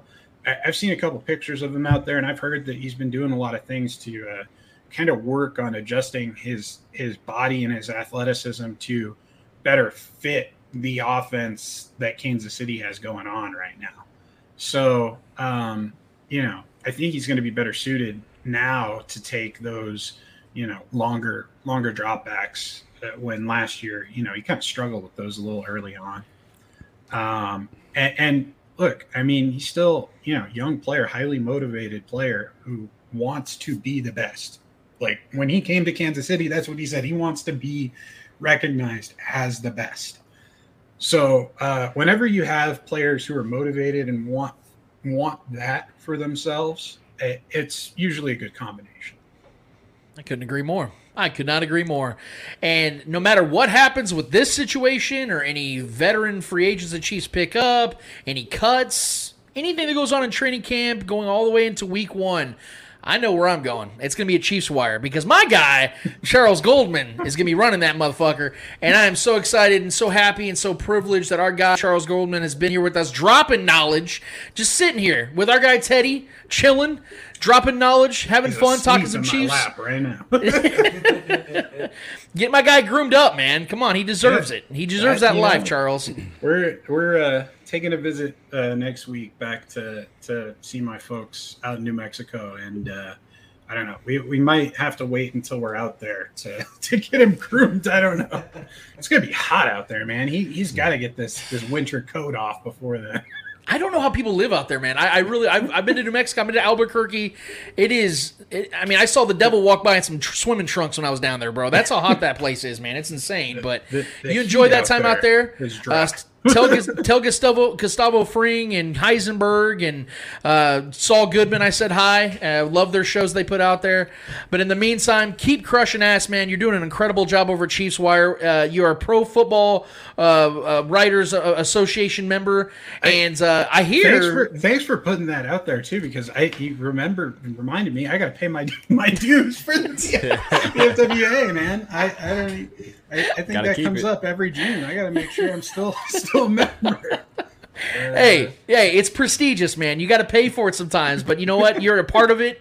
They can't take that away from you unless you decide not to pay your bill. But uh, also, I hear that you uh, will write for breakfast burritos. So anybody I- out there that wants Charles Goldman's skills on your platform, breakfast burritos, baby, that'll get the job done. I'm a fan. I'm, not, I'm probably gonna go make one for myself right now. But in the meantime, follow my guy. Uh, it's at Gold MCT NFL on Twitter. Great follow, guys. Gives you gives you what you need, man. Gives you what you want and what you need. It's very rare you find that on a platform when it comes to Chiefs Source. So go to my guy Charles Goldman and Chiefs Wire. Give him a follow. Give them a follow. You will not be disappointed, and we will have Charles Goldman back on this show before the season begins. Charles, thank you so much for coming on, man, and dropping some knowledge today. Lance, Eddie, Trev, thank you so much for having me on. Of course, man. You're the best, bro. You're the best. You have a great day, man. Take care. See you, Teddy. so, man, Charles gave me some great viewpoints. I can't believe I didn't even ask about Orlando Brown. Uh, I think mostly it's because of the fact that there's still so much unknown. Because, like he said, he doesn't even have an agent yet. Yeah, it's like when he, when he was saying uh, he's going to be asking for a big number. I'm like, yeah, he literally himself is going to be asking for it because he's representing himself Yeah. right now. So I think he will get an agent. I think that before training camp officially starts, that the Chiefs and Orlando will have agree- an agreement in place. I know this is something that, that myself, BJ Kissel, and others thought last offseason with Tyrann Mathieu, but I think this is a little bit different because Tyrann Mathieu was in a different stage of his career. He was a little bit older, and he plays a position that isn't as valuable as left tackle. Mm. I think these are all things that favor Orlando Brown. He just turned 26 years old. Yeah. This is a guy that can play another five, six prime seasons at left tackle, and I think the Chiefs know that. And again, what the Chiefs gave up in, in order to get him is the reason why I know he's not going to be here just for another year. They're not going to get two years out of Orlando Brown Jr. when they traded multiple first round picks to get the guy. I think that for sure he is a future a future cornerstone of this offense and this team. And I, I, I'm, I'm so confused by the way people handle the Orlando Brown Jr. uh, perception because he struggled out the gate in the in the regular season, but they didn't take in consideration what I what I was laying down as the fact that he went from two extremes to another, yeah, one yeah. extreme to another, an offensive style, and immediately the pressure was on. Man, the Chiefs had a tough four or five week stretch to Well, start in a the different season. position too. He Exactly. wasn't, he wasn't a starting left tackle for Lamar Thank Jackson. you. Yeah, Thank you. I mean? That's So- that, and it's his more natural position. Yeah. But he was still working his way into maintaining that position. I mean, he So- did play a whole season with, with the Ravens as, as left tackle. well, so- not the whole season. He played few several weeks because Ronnie Stanley got yeah. hurt. Yeah. Ronnie Stanley got hurt. I think it was like week three or week four. Right. And then as the playoffs were coming about, Ronnie Stanley took back over, and that's what Orlando Brown was upset about was the fact that hey, look, I've established myself as a left tackle here, and you guys don't want to pay me or play me as a left tackle. I want to get traded. And that's where it all started. That's where it all stemmed. And I'm happy that we have him here in Kansas City because losing Eric Fisher was tough enough. Trying to replace him would have been tough, but I think the Chiefs upgraded with Orlando Brown Jr. It'll all get figured out. He just Yeah. needs to find his proper representation, man. And once it. again, thanks to our guy Charles Goldman. Thank you so much, brother, for having uh, for jumping jumping on, even adding to the show. Like I didn't even have to ask him the question. He wanted to talk about Orlando. Yeah, I yeah. love that when a guest wants to bring something up. Shaggy does that a lot, and now our guy Charles Goldman does that as well. Follow them at Chiefs Wire, guys. They have the it, it's an incredible website, man. You definitely need to follow them. Let's get to the Eddie Hour. What's going on in the Eddie Hour this week, Eddie? All right. Uh, I got two NBA questions for you. Uh, first, obviously, we'll we'll address obviously the Warriors winning uh, game. I believe game six to end the series.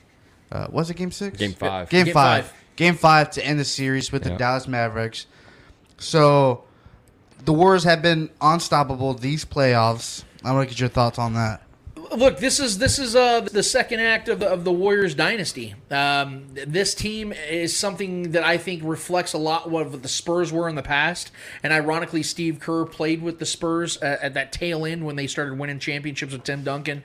Um, I, I, you see the continuity of this team that once Klay Thompson got healthy again, once Draymond Green got back, Steph Curry, you know, is being Steph Curry, and Jordan Poole, the, the emergence of Jordan Poole, all of a sudden you're seeing this team get right back to where they were back in 2015 and 2016 when this all started. Is that this, this trifecta, this, this trio of Curry, Harden, or Harden, Curry, uh, Draymond Green, and, and Klay Thompson is one of the greatest trios in the history of the NBA. And Steve Kerr deserves a lot of credit because I think they would have been successful with Mark Jackson. I think they would have been good. Mark Jackson did develop a lot of the plays that helped Curry become the great shooter that he want, that he is. But I think Steve Kerr took them to another level, and the, these these defenses that Steve Kerr throws out there, and making them because everyone is so glamorized by how Adjusting great, rotations. yes, how great their shooting is, and they are. The- Klay and Steph are the two greatest shooters to ever live. But it's their defense that makes them champions. It's the fact they do the things that aren't sexy on the basketball court. Second chance points, going and crashing the boards, double teaming, changing defensive schemes from one possession to the next. That's what separates them. And that's why they haven't lost. What they? What have they won? Six? Was it? Uh, they've won uh, sixteen of their last seventeen Western Conference Finals games. Uh, they have never. They've never not won the Western Conference Finals when they've gotten to the Western Conference Finals. Yeah. Like that's absurdity. This team is one of the greatest, most impressive dynasties in the history of the NBA. Six of the last NBA Finals the Warriors have played in. Six of the last eight, and four of them weren't even with Kevin Durant. Kevin Durant helped them get to two or three of them, but the other four were with Steph Curry leading the way with Klay Thompson and Draymond Green. Now Jordan Poole's added to the equation. This team's not going anywhere, man. I'm I'm very impressed. I did pick the Mavericks because I thought they had the hotter hand. I thought Luka was the best player in the series. I wasn't wrong, but the Mavericks just couldn't contend because they couldn't hit their threes the way they wanted to, and the the Warriors defense wore them down. I think he really wore them down. You saw Luka in that final game, game five. He was giving it all he had, but you could tell he was worn out. Now that could be attrition as well. He needs to take care of his body a little bit better. But I think it also was the fact that everything hinged upon Luka, and it just it shows the the team aspect of the game here. That when you have the better team, more times than not, you're going to win the series unless you have LeBron James on your team. But that's my thoughts on it, Trevor. Yeah, uh, I, I I picked the Mavs in six in this series. Um, I thought, you know, I did I didn't, and it's funny because I didn't take into account what I was saying about the Warriors in the series previous, the one they were in before. I just thought like I thought the with the Nuggets and everything that series, I thought the Warriors were just the more well-rounded team. Uh, the, the leadership and the the experience, I think, was just far too much in their favor in that series, and that's what happened. Um, I didn't. I I just thought Luka and this this young fiery squad was just going to shoot him out of the gym. There was a couple moments where they were doing that, and there was a game where they did do that. That you know, in Game Four, um, but it just wasn't enough. This team has way too much experience. This uh, Klay started coming alive, Uh, but I think the biggest X factor for this roster was Andrew Wiggins. I think Andrew Wiggins on both sides of the floor was doing everything. He kindly he Yeah. finally started to come into his own. Yeah, I didn't even give him credit. Thank you. He finally started to come into. He was dude. He. I mean, he put Luka on a poster. He was playing great defense on anybody he was holding. Um, he was shooting really, really well. He was hitting threes. Um, he was actually far more consistent in this series than, than Klay was. Klay had big moments. Obviously, Klay shot. I think made like seven threes this past game. He came alive, and Klay always comes alive in big games like that. Um, He said eight threes. It was eight threes, right? Seven or eight threes. Yeah. Yeah, Klay. Um, so yeah, he Steph didn't even honestly have to do that much this past game to, put the, to close the season out. Steph played like a, a pretty mediocre game for, according to his standards. Um, but like like I said, Wiggins, uh, Jordan Poole, Draymond was playing great defense. Had some foul trouble throughout the series, but was still a very pivotal player. Obviously, every time he's on the floor, he's he's creating plays for other players. Uh, and, and making great defensive plays, and um, just that spark kind of guy. So um, the, the, nucleus is still very much there. With Klay coming alive right now, it's scary for anybody having to face these guys. So whoever makes it out of the East, you know, with the Celtics or, or the Heat, whoever it is, they're in trouble, man. This team is rolling. They look like they look like the team we've always known, right? So this these guys are very familiar with this territory. They've been here. They've done it numerous times um, in different ways. You know, with KD, without KD, with with you know, uh, banged up Steph, without with a healthy Steph, with banged up Klay. You know, they, we've we, they've been through a lot, and they've been here, and this is the. This is a great for me uh, as a Luka fan right now. I'm I'm definitely taking this, and I'm sure he's taking the same way. He's come out and said it. You know, I'm learning. You know that I'm only 23 years old, man. I'm I'm, I'm learning a lot right now. If anything, Luka's an overachiever because the only, guy that I know that was this young to, to carry a team like that was LeBron James. That's the only other example I can really give him. Um, and what he's doing is outside of LeBron James is unprecedented uh, for the amount and the usage rate that he's at and how he contributes in his damn near a one man system. It's incredible. This this dude's gonna get so much better, and he's gonna be he's gonna be the future of this league.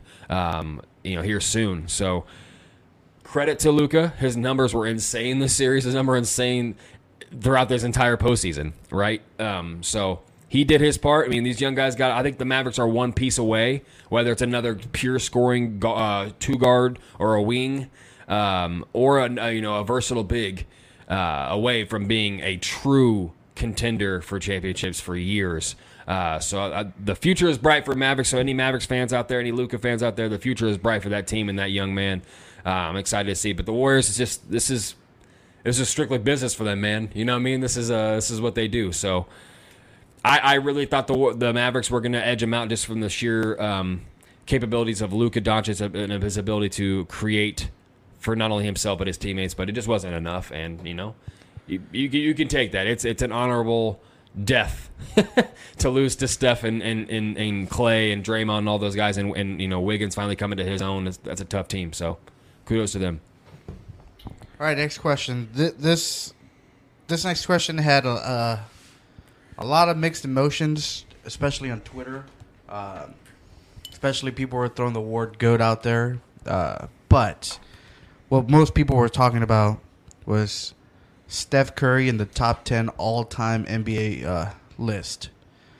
Do you believe Steph Curry is in that top ten or not? No, not yet. Uh, I think that Steph is getting closer to it, though. Uh, in my opinion, Steph is without question a top 25 player ever because of the fact that he's not only the greatest shooter of all time, but I think Steph, I've always said this, at least for the last couple years, Steph is greater at shooting the basketball than anyone has ever been at anything else at basketball. He's better at shooting than Hakeem Olajuwon was at rebounding or blocking shots. He's better at uh, shooting than LeBron James is at passing. Uh, it's he's he's the greatest at any one individual thing in the history of basketball. Never seen anything like him before, and we probably never will. He single handedly changed the game. Single handedly, we've ne- he honestly, he almost ruins the game because people think they can try to replicate that, and you just can't. Well, he changed the way defenses are played. Yeah, yeah. he spread. You have to spread the. And they showed that just from 2004. You see the bunch sets of defenses where they're all familiarly in the paint. They're all kind of bunched together. Oh, yeah. And then 2020, 2021, you saw that picture, and it's all just spread out because of the threat that he, not only he, but credit to Klay Thompson as well. Again, one of the five greatest shooters, in my opinion, of all time. But no, I, I don't think he's there yet, and here's why: because of the fact that Steph is uh, he as great a success he's had in the last seven eight years. The first six seven of his career, he really did struggle with injuries. He struggled with consistency because he was still learning how to be a basketball player. Because he only played one year with Davidson, if people forget, or two years with Davidson. So he was still learning basketball. He wasn't this great player coming out.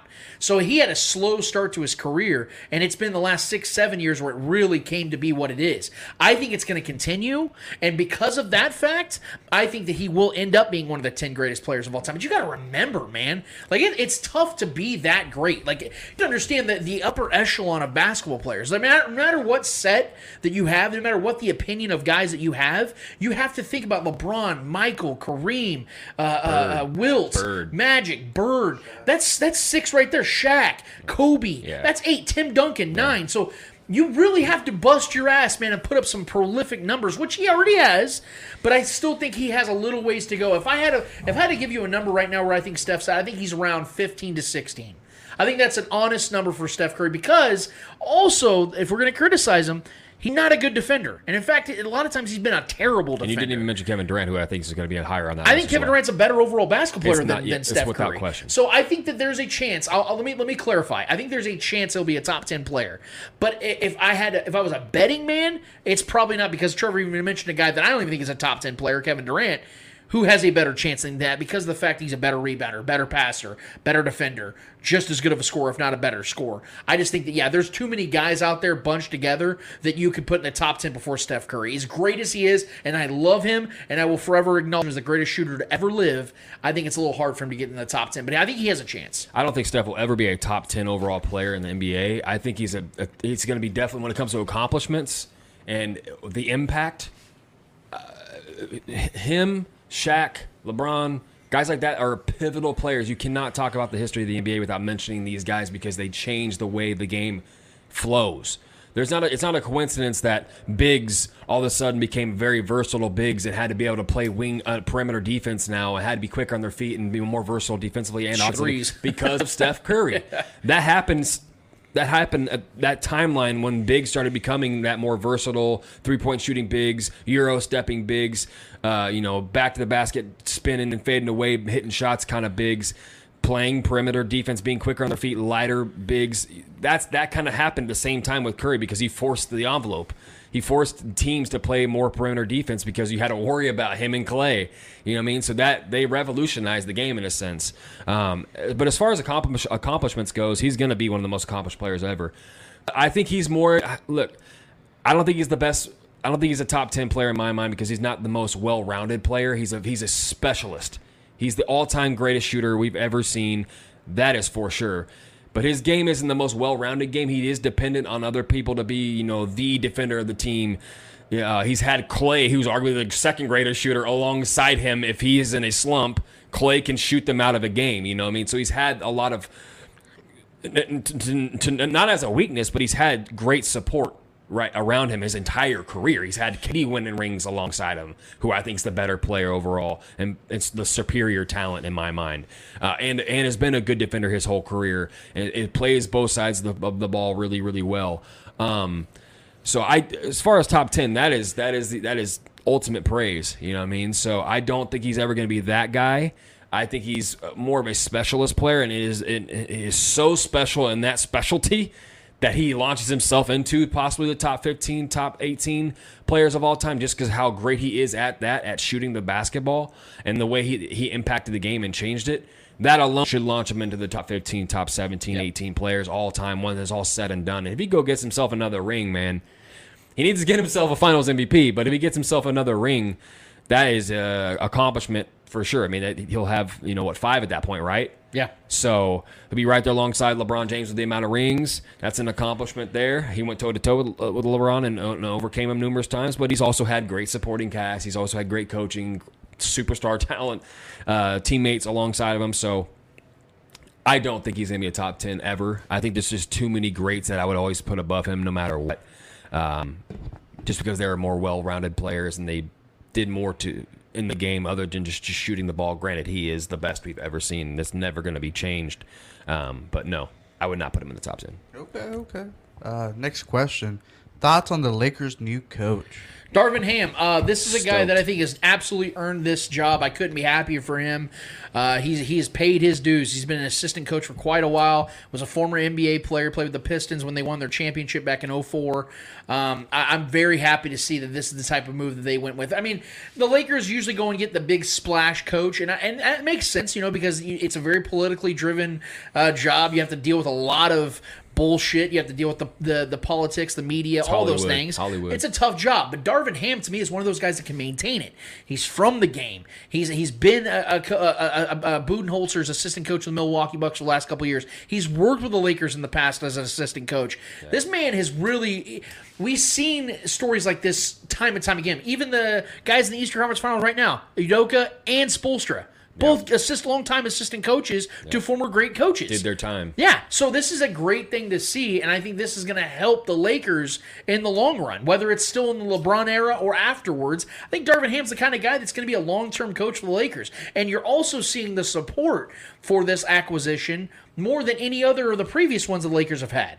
You've seen LeBron and other veteran players on this team come out in drones and say, "Oh my God, this is awesome! We this is the kind of guy that we can relate to, somebody that we can get behind because he's the type of guy we think can make adequate change." No, res- no disrespect to uh, Frank Vogel. I, I like Frank Vogel. I think he did a damn good job, and he was the scapegoat Yeah. to what what took place this season.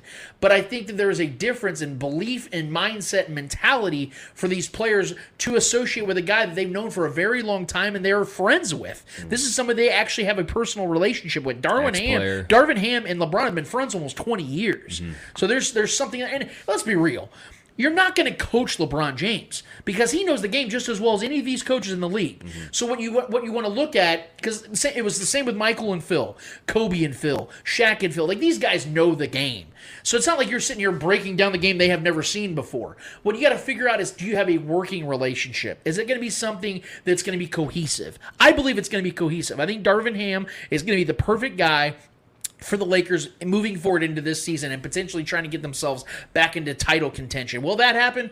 We got a long off season to come to, to, to speculate on that, but I think they made the right move first and foremost in identifying the proper head coach for this team moving forward. Yeah, it's not the sexiest of names, um, uh, but I, I think I like I like the idea of a, a, a guy getting his chance to be a head coach, make a name for himself in this league, an ex player, an X's and O's guy. Yeah. you know what I mean. So uh, he's going to come in with structure. He's going to possibly relate to the players a little bit more than than you know than Vogel did. I don't know. Um, him having relationships with these players, you know, uh, I'm sure Vogel did as well. Vogel is well known amongst the league.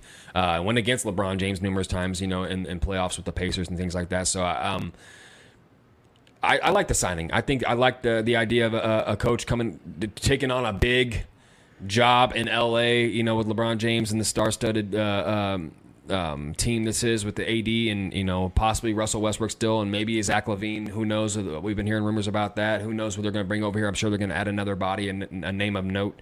So this is going to be a, a big opportunity for him, and I, I'm excited for him.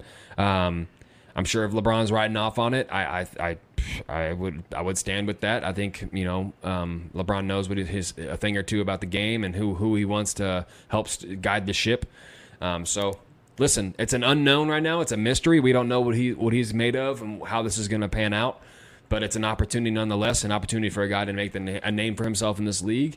And um, I love stories like this. I love stories where you know longtime assistant coaches and ex players that were never a great player, but they're gritty and they know the game really well and they're X's and O's type of guy, and the IQ is probably high. You know, I like that opportunity for him. Also, being a minority coach too, which is just which is a, a good opportunity for him to make a you know a name for himself in, in that light as well. So it, it's this is kind of one of those wait and see situations. But I my my initial feeling is I'm excited for him. That's it. All right. Uh, so we have a comment. James Kirk. Uh, it says, Lance, so are you saying LeBron will be identical to Kyrie in not needing a coach? No, th- these are two different situations. Because Kyrie, his approach was, I don't need a coach in any regard. He wasn't saying that because what I mean by what LeBron doesn't need somebody to show them the X's and O's because LeBron has taken the time over the last 20 years to better his game and to better the games around him so where he understands the game better than any other coach probably out there in the NBA. That's not the situation for Kyrie.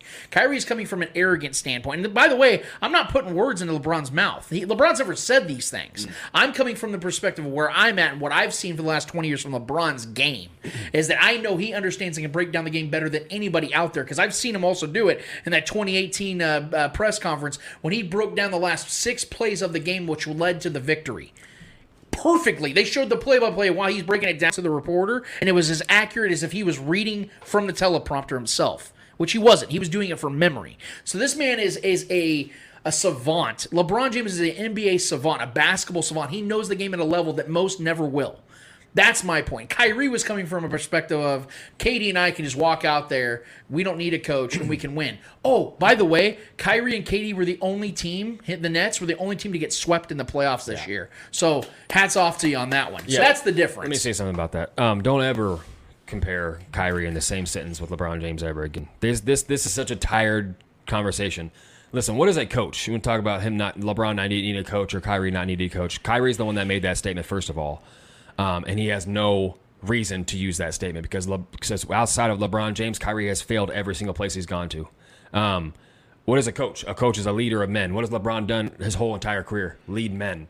He's been basically a coach player most of his career outside after after he reached the 10 year mark in his career, he's done nothing but be the highest IQ guy out there, calling out the other, other teams' plays before they happen. If anyone knows how to lead men and be the, the coach type of player and understand coaching overall and the game overall, it's LeBron James. Kyrie has never earned that that that respect in this league. He's done nothing but fail outside of that. Outside of being on that guy who has the right to say that. So I don't I don't even want to have the same conver- the same mentioning in one sentence with Kyrie and LeBron James. It's, it's silly. All right. Um, so we kind of touched on uh, Orlando Brown Jr. Uh, and obviously him uh, that he hasn't signed his uh, contract, and we heard the rumor that he wants to be the highest paid paid player. Now my question is, since obviously we uh, Orlando Brown wants to be the highest paid tackle, uh, could the Chiefs seriously consider a trade for him now? I, considering it, sure. If there's a team out there that, that calls the Chiefs and say, "Hey, look, uh, we'll offer you. Let's play our fantasy here. We'll offer you Josh Allen and, a and a pick for Orlando Brown Jr. and it's like a second round pick or something, or even like a late first round pick, or you know, just a first round pick in general." That's something I think the Chiefs would consider. But as we've discussed with Charles Goldman, as we've discussed on our platform time and time again, the importance of having the left tackle shored up especially with a guy that is as young as Orlando Brown still is and as effective as Orlando Brown is in his first year with the Chiefs, you, you can't take that lightly. And that's the biggest reason why I am so confident that he will no he will not only play with the Chiefs this season, but will be a long term solution for the Chiefs. Because I don't know about you guys, but I, I feel that we here in Kansas City, we, we've been spoiled a lot of times with with with, with left tackles. Because Eric Fisher, although he had his struggles, he had a ten year career here in Kansas City, and he was he was a, he, you knew what you were getting out of left out of left tackle, solid, above average left tackle. Not not great, but above average. And then before that, you had Willie Roaf, and Willie Roaf was one of the greatest tackles to ever live. And now Orlando Brown Jr. You're looking at him and you're thinking, can he be Eric Fisher? Can he be Willie Roaf? Maybe, maybe not. But all I do know is that one year with Orlando Brown Jr., I saw enough from him to know that he is more than adequate. And I am not willing to take the risk of moving off of him and hoping for the best at left tackle moving forward with Patrick Mahomes being the Chiefs quarterback. Because as we all know, this team is only as successful as Patrick Mahomes is. And if I know that Orlando Brown's there, I can sleep well at night knowing he's going to be protected as opposed to trading him off and then hoping for the best. Yeah, I mean, I'm convinced he's going to be our guy long term. Um, the only thing that's really frustrating me about this this this situation is it should already be done by now. Like he, it, this is Orlando Brown stalling this entire situation. Find representation, man. Get, a, get get an agent and get this done. You want to be here? Like, okay, then what are you waiting for? Like, I don't. It, I'm more frustrated with him than anything. I think the Chiefs are like, bro, like we want you here. Let's get this done. I just don't understand. It's representing yourself and, and not having an agent. Like, it's just a strange. It's just it's it's it's only hurting him. You know what I mean? This is if he might end up having to play under the, the tag and not getting a deal done if he waits waits this too much longer. You know what I mean? The, the Chiefs are going to get fatigued by this situation and have to stall it. Maybe talk about it next year because I don't know. I mean, he, I'm just frustrated with Orlando Brown if I'm being honest. I, I love him. I want him here. I know he he has made it clear he wants to be here. Maybe the best situation he can possibly be in outside of anywhere else. Um, so I, I just don't understand what is taking so long. Why he's he's he's representing himself and and and supposedly he's looking for an agent. I don't even know what the real details are in that. So can we just get this deal done and get him here and lock him in for another handful of years? That that that's what I want done, and I just don't understand why he's he's dragging ass. All right, last question for you guys, and uh, I'll be done. Um, Kaepernick has uh, has a workout or had a workout with the Oakland Raiders uh, this past week. Mm. I don't know if it has happened yet or not. I've been, but um, your thoughts on that? I'm glad you brought this one up, Eddie, because I have I have a very strong opinion on this one. You guys know that I have 100% backed fully and fully supported Kaepernick and everything he's done over the last six years. I don't agree with some of the ways he's gone about, the way he said some things, and uh, the, the the pig in police uniform uh, socks. I thought that was extremely sophomoric. I thought that was extremely Very immature. immature. Uh, I, I don't agree with some of the details of, of, of the story, but the story in itself is something that I have supported vehemently. Having said that, um, I don't think the Raiders should sign Colin Kaepernick. In fact, I think it'd be a terrible decision for a few reasons. One, Colin Kaepernick hasn't played in the league since 2017. He's 34 years old. Not that that's old, old. We've seen guys now have long careers in the NFL. But Colin Kaepernick wasn't very good when he ended his career in the NFL to begin with. I can't imagine that being out of the league for five full seasons, all of a sudden he's going to be back to being what he was in 2015 or 2016 when he helped get to the get the or I'm sorry 20 was at 2013 when he got them to the the Super Bowl and back to the NFC Championship the following season. I have a hard time believing that's going to be the case. So I don't think he's going to benefit them on the field because Derek Carr is significantly better at football than Colin Kaepernick ever was. Yes. No offense to Colin Kaepernick, I really enjoyed watching him foot play football. Ka- Derek Carr is significantly better than him. He's the better athlete, but he. But here's the other part of it. Let's say let's say Colin Kaepernick is legitimately good enough to make a roster, which I think is debatable. I think he could be good enough to make a roster as a backup quarterback in this league. Is that worth having on your roster? And what I mean by that is this. Look at Tim Tebow and other polarizing figures that, that teams have signed to do what? Garner attention. And then it always backfired. You know why? Because the player wasn't good enough, but the circus still ensued. Colin Kaepernick has, is a, he is a mogul. We have to understand this. This dude is no longer just a famous athlete. He is an internationally recognized figure that people know that don't even follow the NFL. So you bring him into the, to Las Vegas, a team that it just had a playoff run. They went 10 and 7 last season, made the playoffs. A team that just hired a new head coach that already had his struggles in the past as a head coach at 11 and 17 record. Hmm. Derek Carr, who's already fragile as hell mentally, emotionally, and physically, you're going to put that on your roster and think that's going to benefit you when the dude doesn't see the field. And you're going to have a media circus jumping Las Vegas, who's already a spectacle as it is in Las Vegas, you're going to have 10 times as many eyes and media members with microphones in Derek Carr's face, Josh McDaniels' face, Maxx Crosby's face, and Colin Kaepernick's face.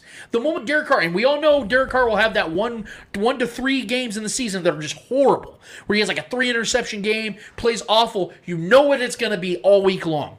Is it time to give Colin Kaepernick the opportunity? Will he kneel? All these, all, this spectacle is going to follow Colin Kaepernick to Las Vegas. Shit, they were doing that with And- Mariota at times. that's why, why do you guys think a couple years ago I said the only team that I think you should bring Colin Kaepernick in is the Chiefs because we know there's no com- comp- there's no competition for quarterback and we knew we knew that the Chiefs were the type of team that could handle it because they had the core, the foundation, the coaching staff, all those things to diffuse it. But even then, it would have been shaky ground.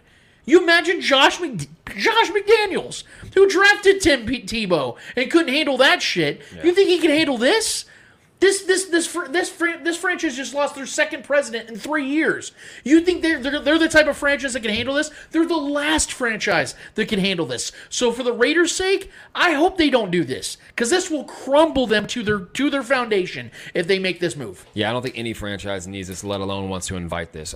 Listen, I'm I stood with Colin on a lot of the things he's he, he stood for. I was alongside and in, in, in agreement with a lot of the things, not everything, but a lot of the things he stood for in, in, the, the first wave and every wave that's pretty much come since then. Um, I'm critical of some things he says and stood for, but most of the things I do agree with, and I and I am congruent with that since then.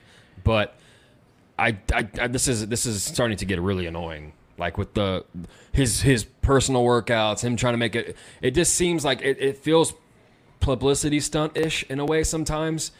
I don't know. I don't know what his true nature is and what his character really wants. Does he really want to be a quarterback in this league? Maybe. I don't, I don't really know. Like I'm honestly it, similar to the Tebow, but even more to a, a, a more of a degree than than Tim Tebow. Tim Tebow's different, annoying for much other reasons.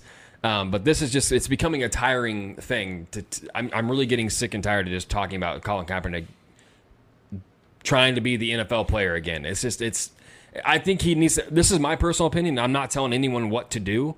My, my, what I think he should do though is just hang it up, man, and just and you, you obviously have a big voice and you, stand on a tall pedestal, or you know you have that voice and you, have kind of created your own uh, uh, lore as uh, you know, not only really a sports figure, but more of a, a, a politicized sports figure. Uh, Muhammad Ali of sense, not to that degree, obviously, because he wasn't the athlete that Muhammad Ali was, but the impact and the voice that he stood and the things that he stood for and the time that he stood for in the duration of that time he stood in um, was it was impactful. And he's he's obviously a legend for a lot of other reasons rather than a football player. Um, and I think that's kind of where he is, and I think that's where he's never he's never going to escape that, unfortunately. Um, so I just think this his name popping up every year is in, in some kind of workout or some kind of possibly does this team want him? Is this should this team take him?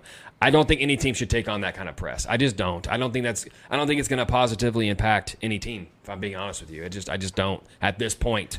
Um, and yeah, I just don't know what football shape he's in. I heard the workout went pretty good. I it's just it's just something that's just tiring at this point. Like this is so many years have gone on, and now we're still talking about this. This is something I kind of want to get past as far as the football the football side of things. Me personally, a little bit of shock with Lance there.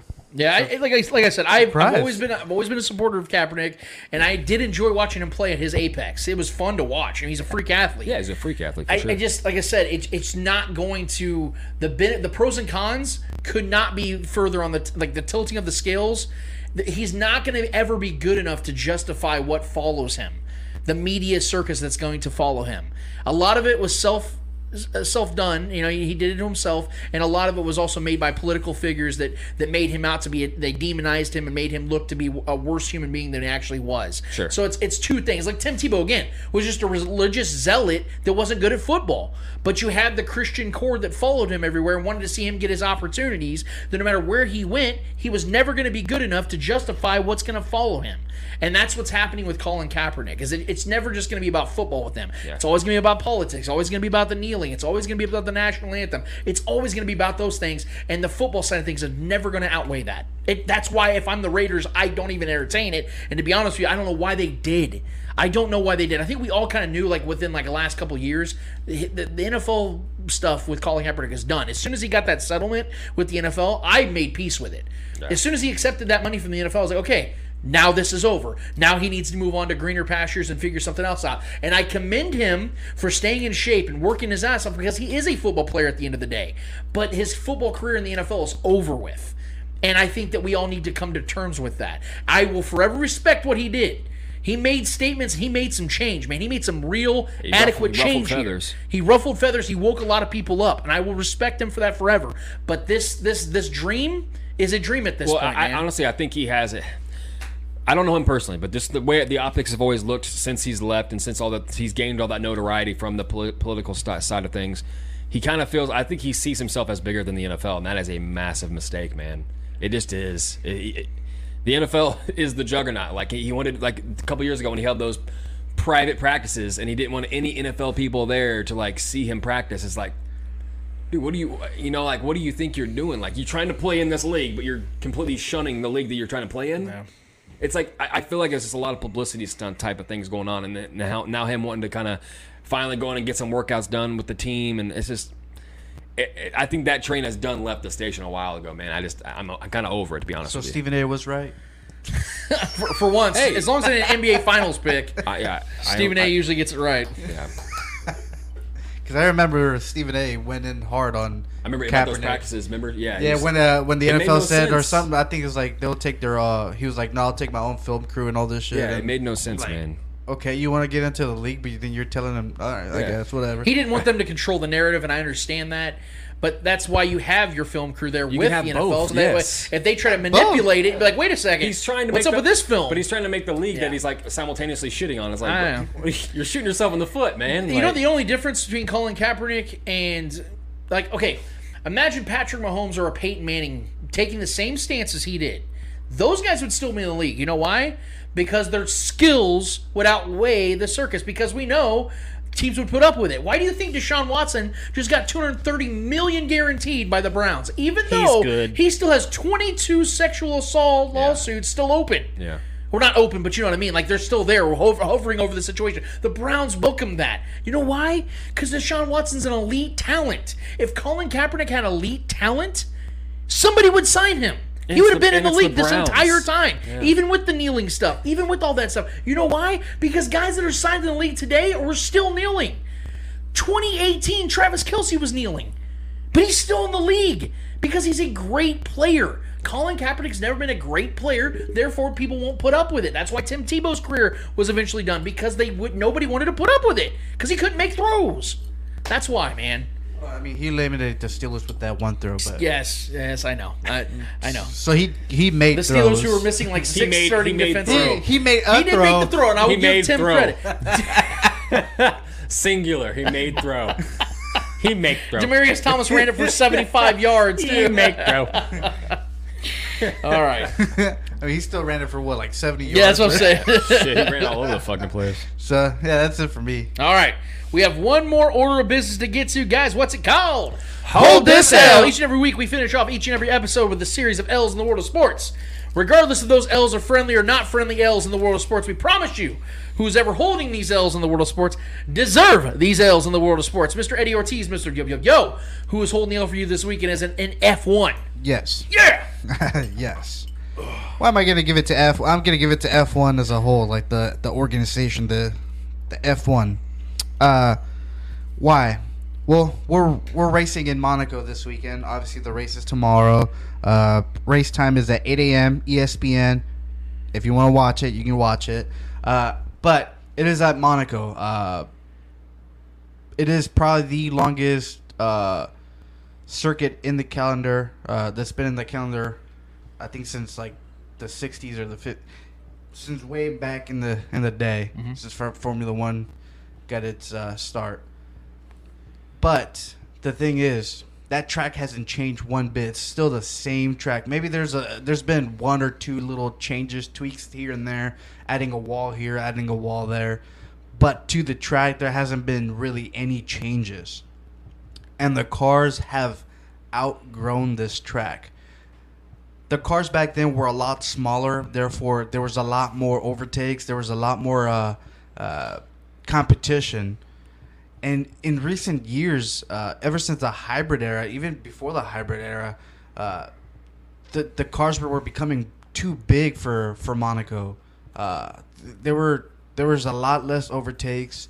There was a lot a lot less excitement for the race, uh, and I believe a lot of fans. Uh, so there has been polls everywhere. It's like should Monaco stay on the calendar and yada yada yada, and a lot of the a lot of the people say yes because of the history. But at the same time, history changes throughout time. It never stays the same.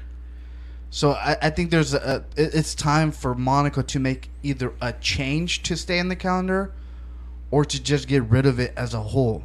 For the simple fact that last year in that race, I believe we had one actual overtake on track throughout the entire race. The other ones were overcuts or undercuts through uh, through the pit stops. That's the only other way that they can uh, get uh, higher on the grid. The race is technically on Saturdays for qualifying, which was this morning, and we're hardly going to see any passing tomorrow, if any. We're only going to see it through the pit stops. their cars are just too wide to even attempt a pass, to to to to attempt an overtake. So I think it's time for F1 to to really think: Is it worth having Monaco for what we're for the content we're giving the people? And a lot of people are blaming Americans for coming into the sport within the last few years, but no, i i this is a, a, a issue. Like I said, that's, that's been happening. So there has to be a change to the track, or just get rid of it as a whole. It, it's just it's a it's a loose situation for the fans and for the drivers. I mean, yes, it, it keeps them at a at a high uh, level of uh, uh, fu- um, I hate fucking being bilingual because I lose the fucking I lose the words. No, it, it, it's they have to be high, like focused hundred percent throughout the race, even probably even more than hundred percent, because like I said, it, it's really, really, really narrow, and one little mistake, one little tilt, uh, one little tap somewhere, your race is done. So, but o- overall, racing is just bad. Uh, it's a boring race. Uh, so yeah, I think it's time for a change. Uh, Monaco has to make a change if it wants to stay on this calendar because, yeah, it's lacking content. So for that reason, F1, you're gonna have to Hold this L. Trevor Twirtle, who's holding L for you this week? All right, so bas- back to basketball. Um, if you guys saw it a few days ago, the uh, the All NBA teams were announced. Um, with the, the All NBA first team being Giannis, Luka, Jokic, Devin Booker, uh, and Jayson Tatum. Solid picks. Obviously, I think um, you can rotate some of the guys from the second team also. The second team being Joel Embiid, Ja Morant, Kevin Durant, Stephen Curry, and DeMar DeRozan. Uh, and then the third team being Karl-Anthony Towns, LeBron James, Chris Paul, Trae Young, and Pascal Siakam. Um, I think this was the the first time Trae Young's actually been on the all time or the all NBA team, I believe. Uh, he had an incredible season. He balled out this year. He's led that team, that Atlanta Hawks team, to the to playoffs. Fought. They obviously didn't make it as far as they wanted to, but they they, they played well. He played incredibly well. He's definitely starting to, as an undersized player in the league, he's definitely um, coming into his own and, and, and is playing uh, some really good basketball as of late. Yeah, he's a great player. He, he, he's he's a he's a Steph Curry light. He plays very similar to Steph Curry. He- He's that much more smaller than Steph Curry. I think he's 5'10", 5'11". So, um, yeah, there was one there was one um, sports analyst in particular that, that did not vote for um, for Trae Young to make the third uh, team NBA. Um, and, and, and instead of Trae Young, he actually voted for a guy that played 26 games this year, uh, and Kyrie Irving.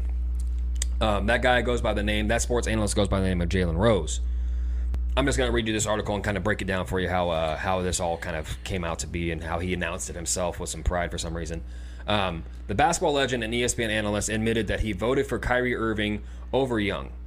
As you can as you can see in the tweeted video, which you guys can go watch the video. I'm not going to play it on here, but if you guys can go watch the video on Twitter, that's it's I'm sure a lot of you have seen it already. Rose quickly realized the error in his ways. Rose said, "I'm the lone person that voted Kyrie for third team All NBA." And then obviously you can see Stephen A's reaction, his jaw drop, and he says, "What?" And then Rose Rose goes on to explain, "I get mesmerized by his talent, but it was but it was a mistake to put him on the third team. I'm glad I'm glad it didn't cost Trae Young his spot, who deserved it more. So I'm going to owe that." Listen, we have we have so this what this this is this is this is bigger than just Jalen Rose to me, in my opinion.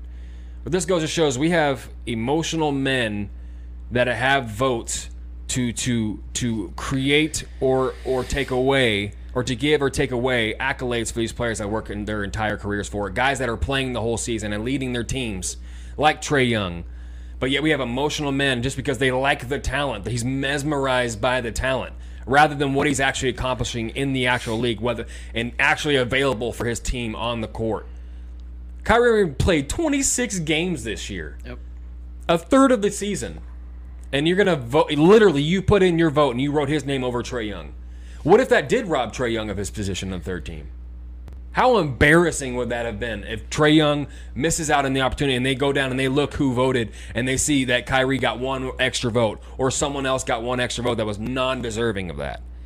It's it's that to me, and that's that's pro- who knows how many MVPs, you know, has, has guys have been screwed out of MVPs or other accolades that they could have accomplished in the league because someone just didn't like them or they, they were mesmerized or emotionally attached and biasly attached to another player in the league. That's why they voted for them, not because who's the fucking better player or who's actually available and on the court for their team, leading their team. That I just I can't stand that kind of stuff. And then the, the fact that he literally put his foot in his own mouth on live TV and was at first pr- proud that he was the only he was I'm the lone guy that voted for Kyrie who played 26 games this year and immediately saw Stephen A's reaction. He's like yeah shit I, I feel actually like a dumbass for doing that. Now that I said that out loud I kind of feel stupid. You should Yeah. because that's it's pathetic man. I hate that kind of shit. A lot of that I, they need to re reanalyze who they have making these votes because these I'm up to putting up to an algorithm instead of these emotional ass dudes that have biases it, it really is that simple. It's putting Kyrie over over over over Trae was just embarrassing. And I'm I'm glad Trae got into that third because Trae worked his ass off and balled out this year and led that Hawks team to a, a postseason run that was it was entertaining. They they fell short obviously, but they achieved I think to what we thought they were up to par to achieve, and they did that. And Trae balled this year and, and has taken that next step, and um, he's actually available for his team um, and played the season. So. And, mind you, they didn't even get swept. That's crazy, right? So you're voting for the guy that gets swept. Um, yeah. So for that, Jalen Rose, any other person in history that has voted for guys simply out biases and emotional response, do me a solid favor and Hold this L. Uh, we started the show off um, with with some sobering thoughts uh, in regards to the Uvalde tragedy that took place this last week, and I, I, I sit here and talk about how I, I respected what Colin Kaepernick did and how he essentially sacrificed his career to stand or rather kneel for what he believed, believed was right, and as an American, he had every right to do so, and he he utilized that right. And some other sports figures, and the only reason I even bring it up on our platforms is because sports figures are involved, because this is an all sports all the time type of show. But sports figures also bleed in through real life because we all live in real life. We're all human beings, and outside of sports, we still have lives to live. And I always admire and respect outspoken individuals in sports because they're it's it's it's authentic. It's it's real. Because we live in a in a society where you have to protect yourself at all times due to being canceled or getting all this this just harsh rhetoric in response. Your families get death threats all these other things. And there's some people out there in the sports world that just simply do not care about that as much as getting the point across or or putting out a message that needed to be put out there. And, and, and Steve Kerr did that this week. And and it was before game 4 against the Mavericks. It was in Dallas, which was a few hundred miles away from Uvalde, and he wanted to put this out here in the initial press conference before the game. I'm not going to talk about basketball. Nothing's uh, happened with our team in the last six hours. We're going to start the same way tonight. Um, any basketball questions uh, don't matter. Um, since we left shoot around, 14 children were killed 400 miles from here and a, and a teacher.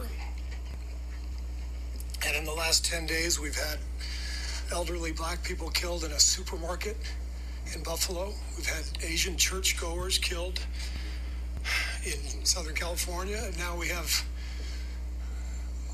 children murdered at school. When are we going to do something? I'm tired. I'm, I'm so tired of getting up here and offering condolences to to the devastated families that are out there. I'm so tired of the excuse me. I'm sorry. I'm tired of the moments of silence. Enough.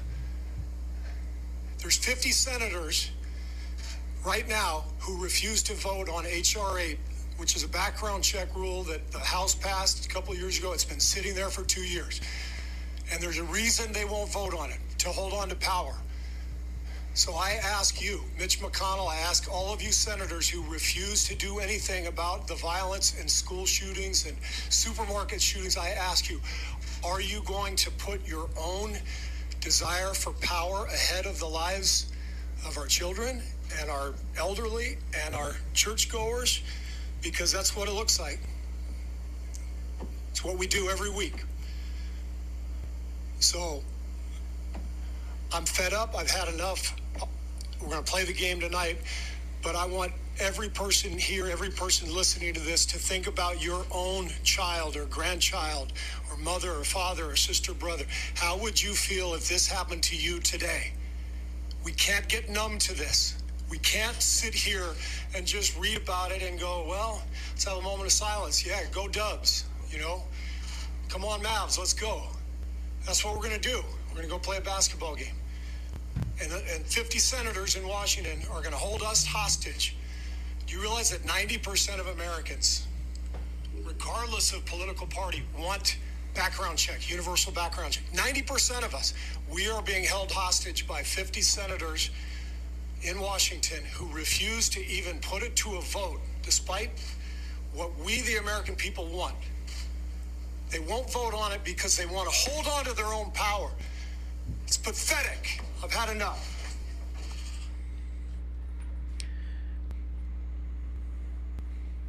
Perspective is everything, man. Perception is everything, and Steve Curry, if you watch this, if you watch this video, you can tell he's holding back emotions. He's trying not to cry because I think he represents a, a, large majority of us Americans here that that are sick of seeing tragedies like this occur. And I want to commend Steve for this, but I also I'm gonna be real for a second, man. I, I've I've allowed we I'm sorry we have allowed on our platform a lot of people to speak their minds because I shared this post a couple days ago about how Steve Kerr didn't hold back and he and he spoke his mind. That's all I even put on the post. We have had, without question, a record-breaking amount of comments on this post. Uh, we, this this platform's been around for almost 12 years, and we've never had the amount of attention on one thread than this one. Um, and needless to say, I've seen some really good um, comments on there. I've tried to read through as much as I can because I know how important this conversation is. I've tried to read through a lot of them, and I've seen a lot of people put some really good thoughts and opinions on there, some good support about what Steve Kerr was trying to say. But unfortunately, there's been a lot of really bad ones, and I don't want to give too much attention to it. But I, I want to speak directly to these folks because I, have had some pretty disheartening um, comments that we've gotten on this on this. In particular, um, we've had people like Jim Lavin say that this guy this guy's a total hypocrite. Last year, he was demanding uh, SROs to be removed from schools. Shut the fuck up and dribble, jackass. We had Scott Fields say you need to play basketball and shut your mouth. Uh, Edward Graham, his father should have had a gun. If you don't know what that means, that means uh, it's in reference to Steve Kerr's father, who was killed at his profession. He was a professor at a, at a university and was gunned down by two people. He's basically saying that his father should have had a gun to protect himself as opposed to just, you know, being murdered. Uh, John Morris, another ignorant liberal, ranting like a child instead of asking how did an unemployed 18 year old was able to pay for over 2K of weapons and ammo. Uh, Roddy Roddy Starmer, perhaps Mr. Kerr was outraged the damn door the killer used was unlocked. Nope. Jesus, Steve, shut your hole. Kids was 18, threatened before the attack. 18 year olds can't buy handguns in Texas. Murder was already illegal.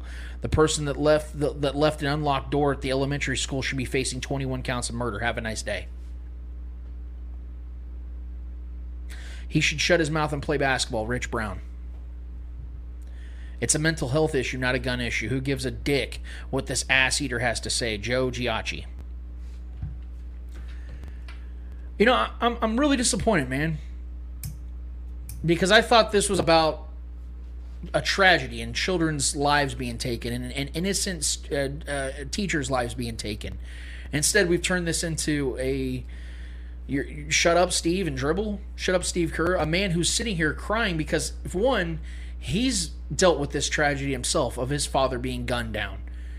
And two, his heart is broken because within just this last month, we've had three mass shootings across the country not one place, across the country, of different ethnicities and groups of people being targeted and murdered. And that's supposed to be the message here. But instead, we're sitting here and, and criticizing the messenger.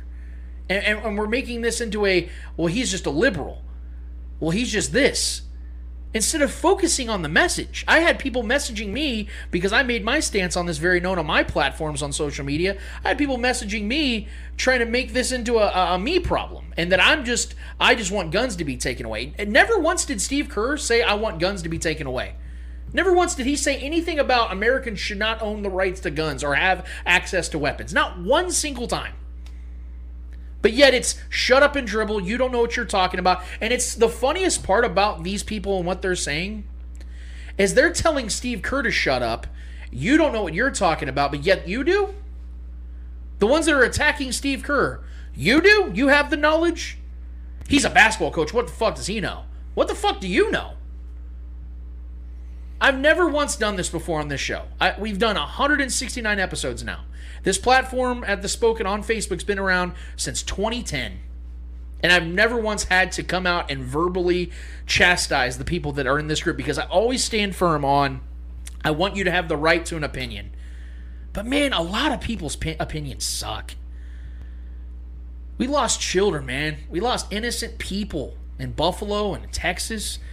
And Steve Kerr just simply said, We got to do something, man, because this isn't working. The way we're handling things isn't working.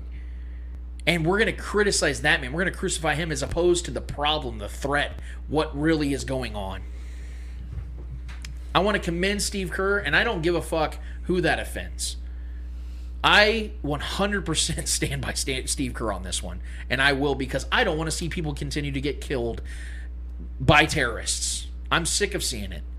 These people in Uvalde had no business losing their children losing their wives. There's the one of the teachers, uh, Irma, Gar, I believe her name, Irma Garcia. Forgive me so much if I misplaced her name, but I believe that was her name. Her husband died of grief this week. His heart literally gave out because he lost his wife to this tragedy. And we're sitting here defending guns. It's absurd, man. It's absurd.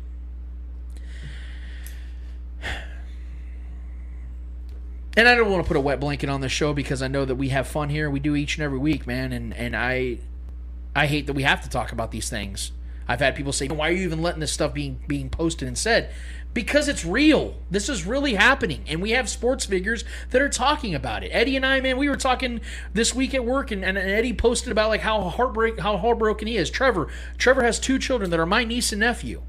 They have to go to school, and we are we are we're terrified we're fucking terrified, man, because we don't know where the next school shooting is going to take place. All we do know is they continue. And it's at random. And people have access that have no business having access to these fire these these firearms. Things have to be changed. Whether you you want to attack Steve Kerr or not, the message continues. The message the message doesn't change. The facts don't change.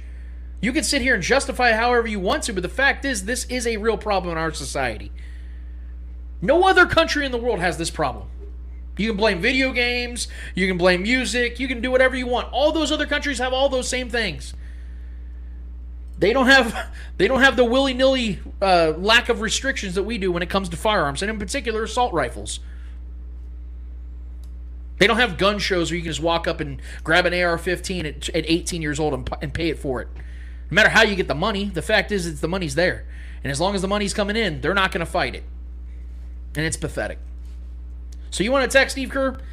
You can attack me too. I'm good with that. Believe it or not, I do have an L though. I do want to transition before we get done because I do want to leave on a lighthearted note. Uh, so, Trevor, you had one that I really liked, and I we talked about that last night about Jalen Rose and that horrific decision to vote a guy that played less than 30 games it's on the All NBA just, team. It's deeper than just him. Yeah, it is. This goes back a long time. Well, speaking of going back a long time, we have some old timers that are out here throwing out some unnecessary barbs to this generation of NBA, and I'm sticking to the NBA. So. Um, James Worthy came out on a podcast this week, and former J- James Worthy is one of the greatest basketball players to ever live. I didn't get a chance and the pleasure of watching him. He was before my time. Yep.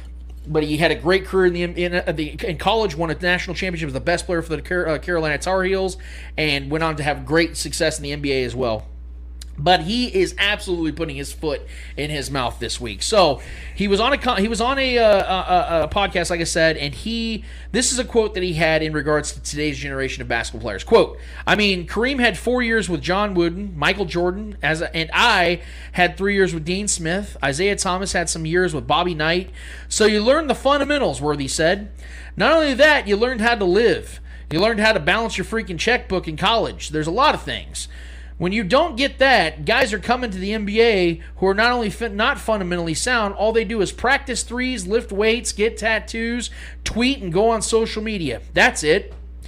So you don't have the sound player. You have an athletic, an athletic player, and that's what's happening to the game. It's a lot of ISO and looking for mismatches. Bill Russell told me one time they had five options off of one play. You don't see that anymore. One of the things that I like, I really don't. My Trevor, one of my biggest fears, and I, I've talked to you guys about this before, because now we're getting to that age where we're no longer the young guys. We're no longer the young generation. Right. One of my biggest fears is ever becoming the guy that is bitter because I'm old. Because that's what James Worthy now is. Right. Was once a great NBA player, a great Hall of Fame, top 50 all time. He is now putting him in. You know why I don't want to become one of those people? Because I don't want my legacy to be remembered as a crotchety old man. And unfortunately, that's what James Worthy is now becoming. Because when was the last time James Worthy was in the headlines? Probably when he was playing. But now he's making headlines because he's saying stupid shit like this. You're generalizing a generation of basketball players. Are there players? Did he accurately describe some players? Yep. But you know what I find funny, Trev? You know what I find funny, Eddie?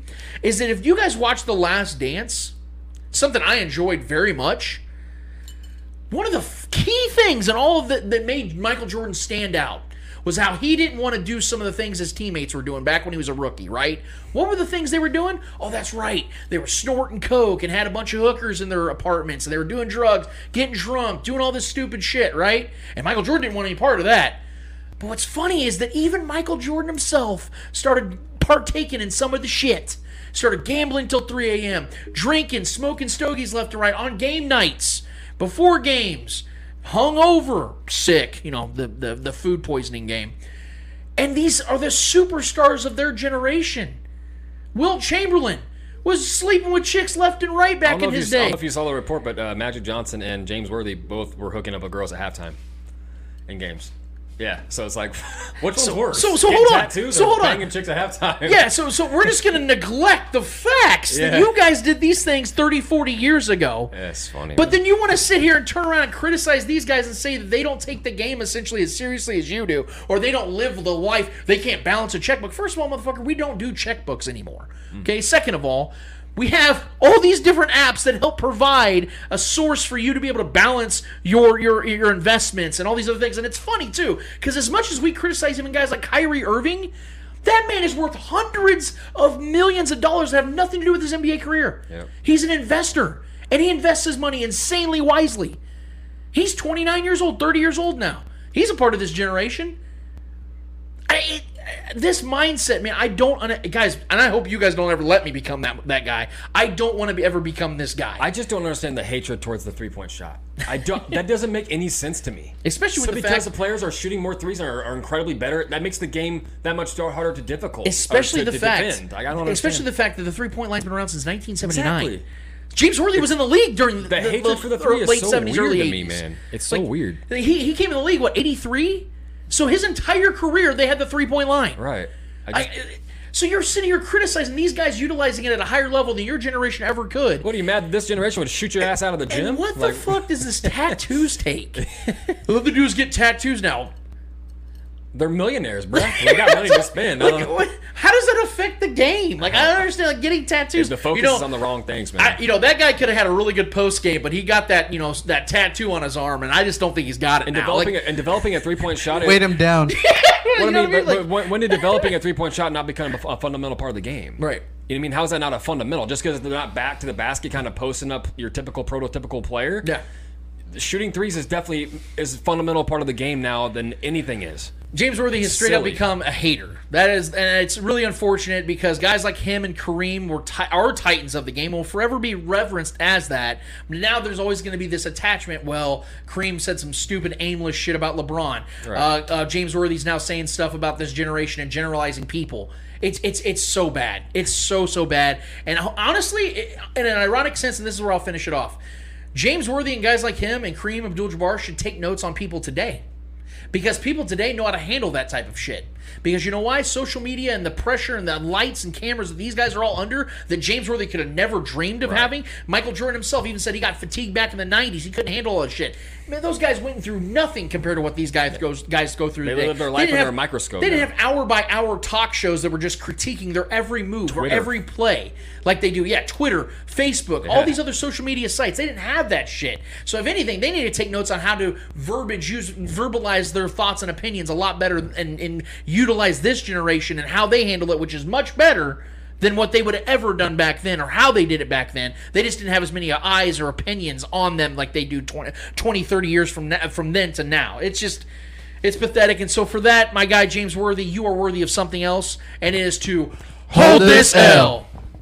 Charles Goldman, Chiefs Wire, man, you absolutely crushed it. We appreciate you so much, man, dropping the knowledge. He actually just messaged me and said he'd love to come back. That's a good sign. I think Hell yeah, that's I think that's going okay. Um, we appreciate him and everything he does over there, and we're gonna have him back. We promise you guys. Episode 169 has been a blast. I hope you guys enjoyed it. For Eddie Ortiz, Mr. Yo Yo Yo, for Trevor Twidwell, for the great Clay Wendler, and of course Charles Goldman of Chiefs Wire, I am Lance Twidwell. Episode 169 is done, finished and finito. And until we're here next week, one week's time from today, for episode 170, we out of this bitch. Hey,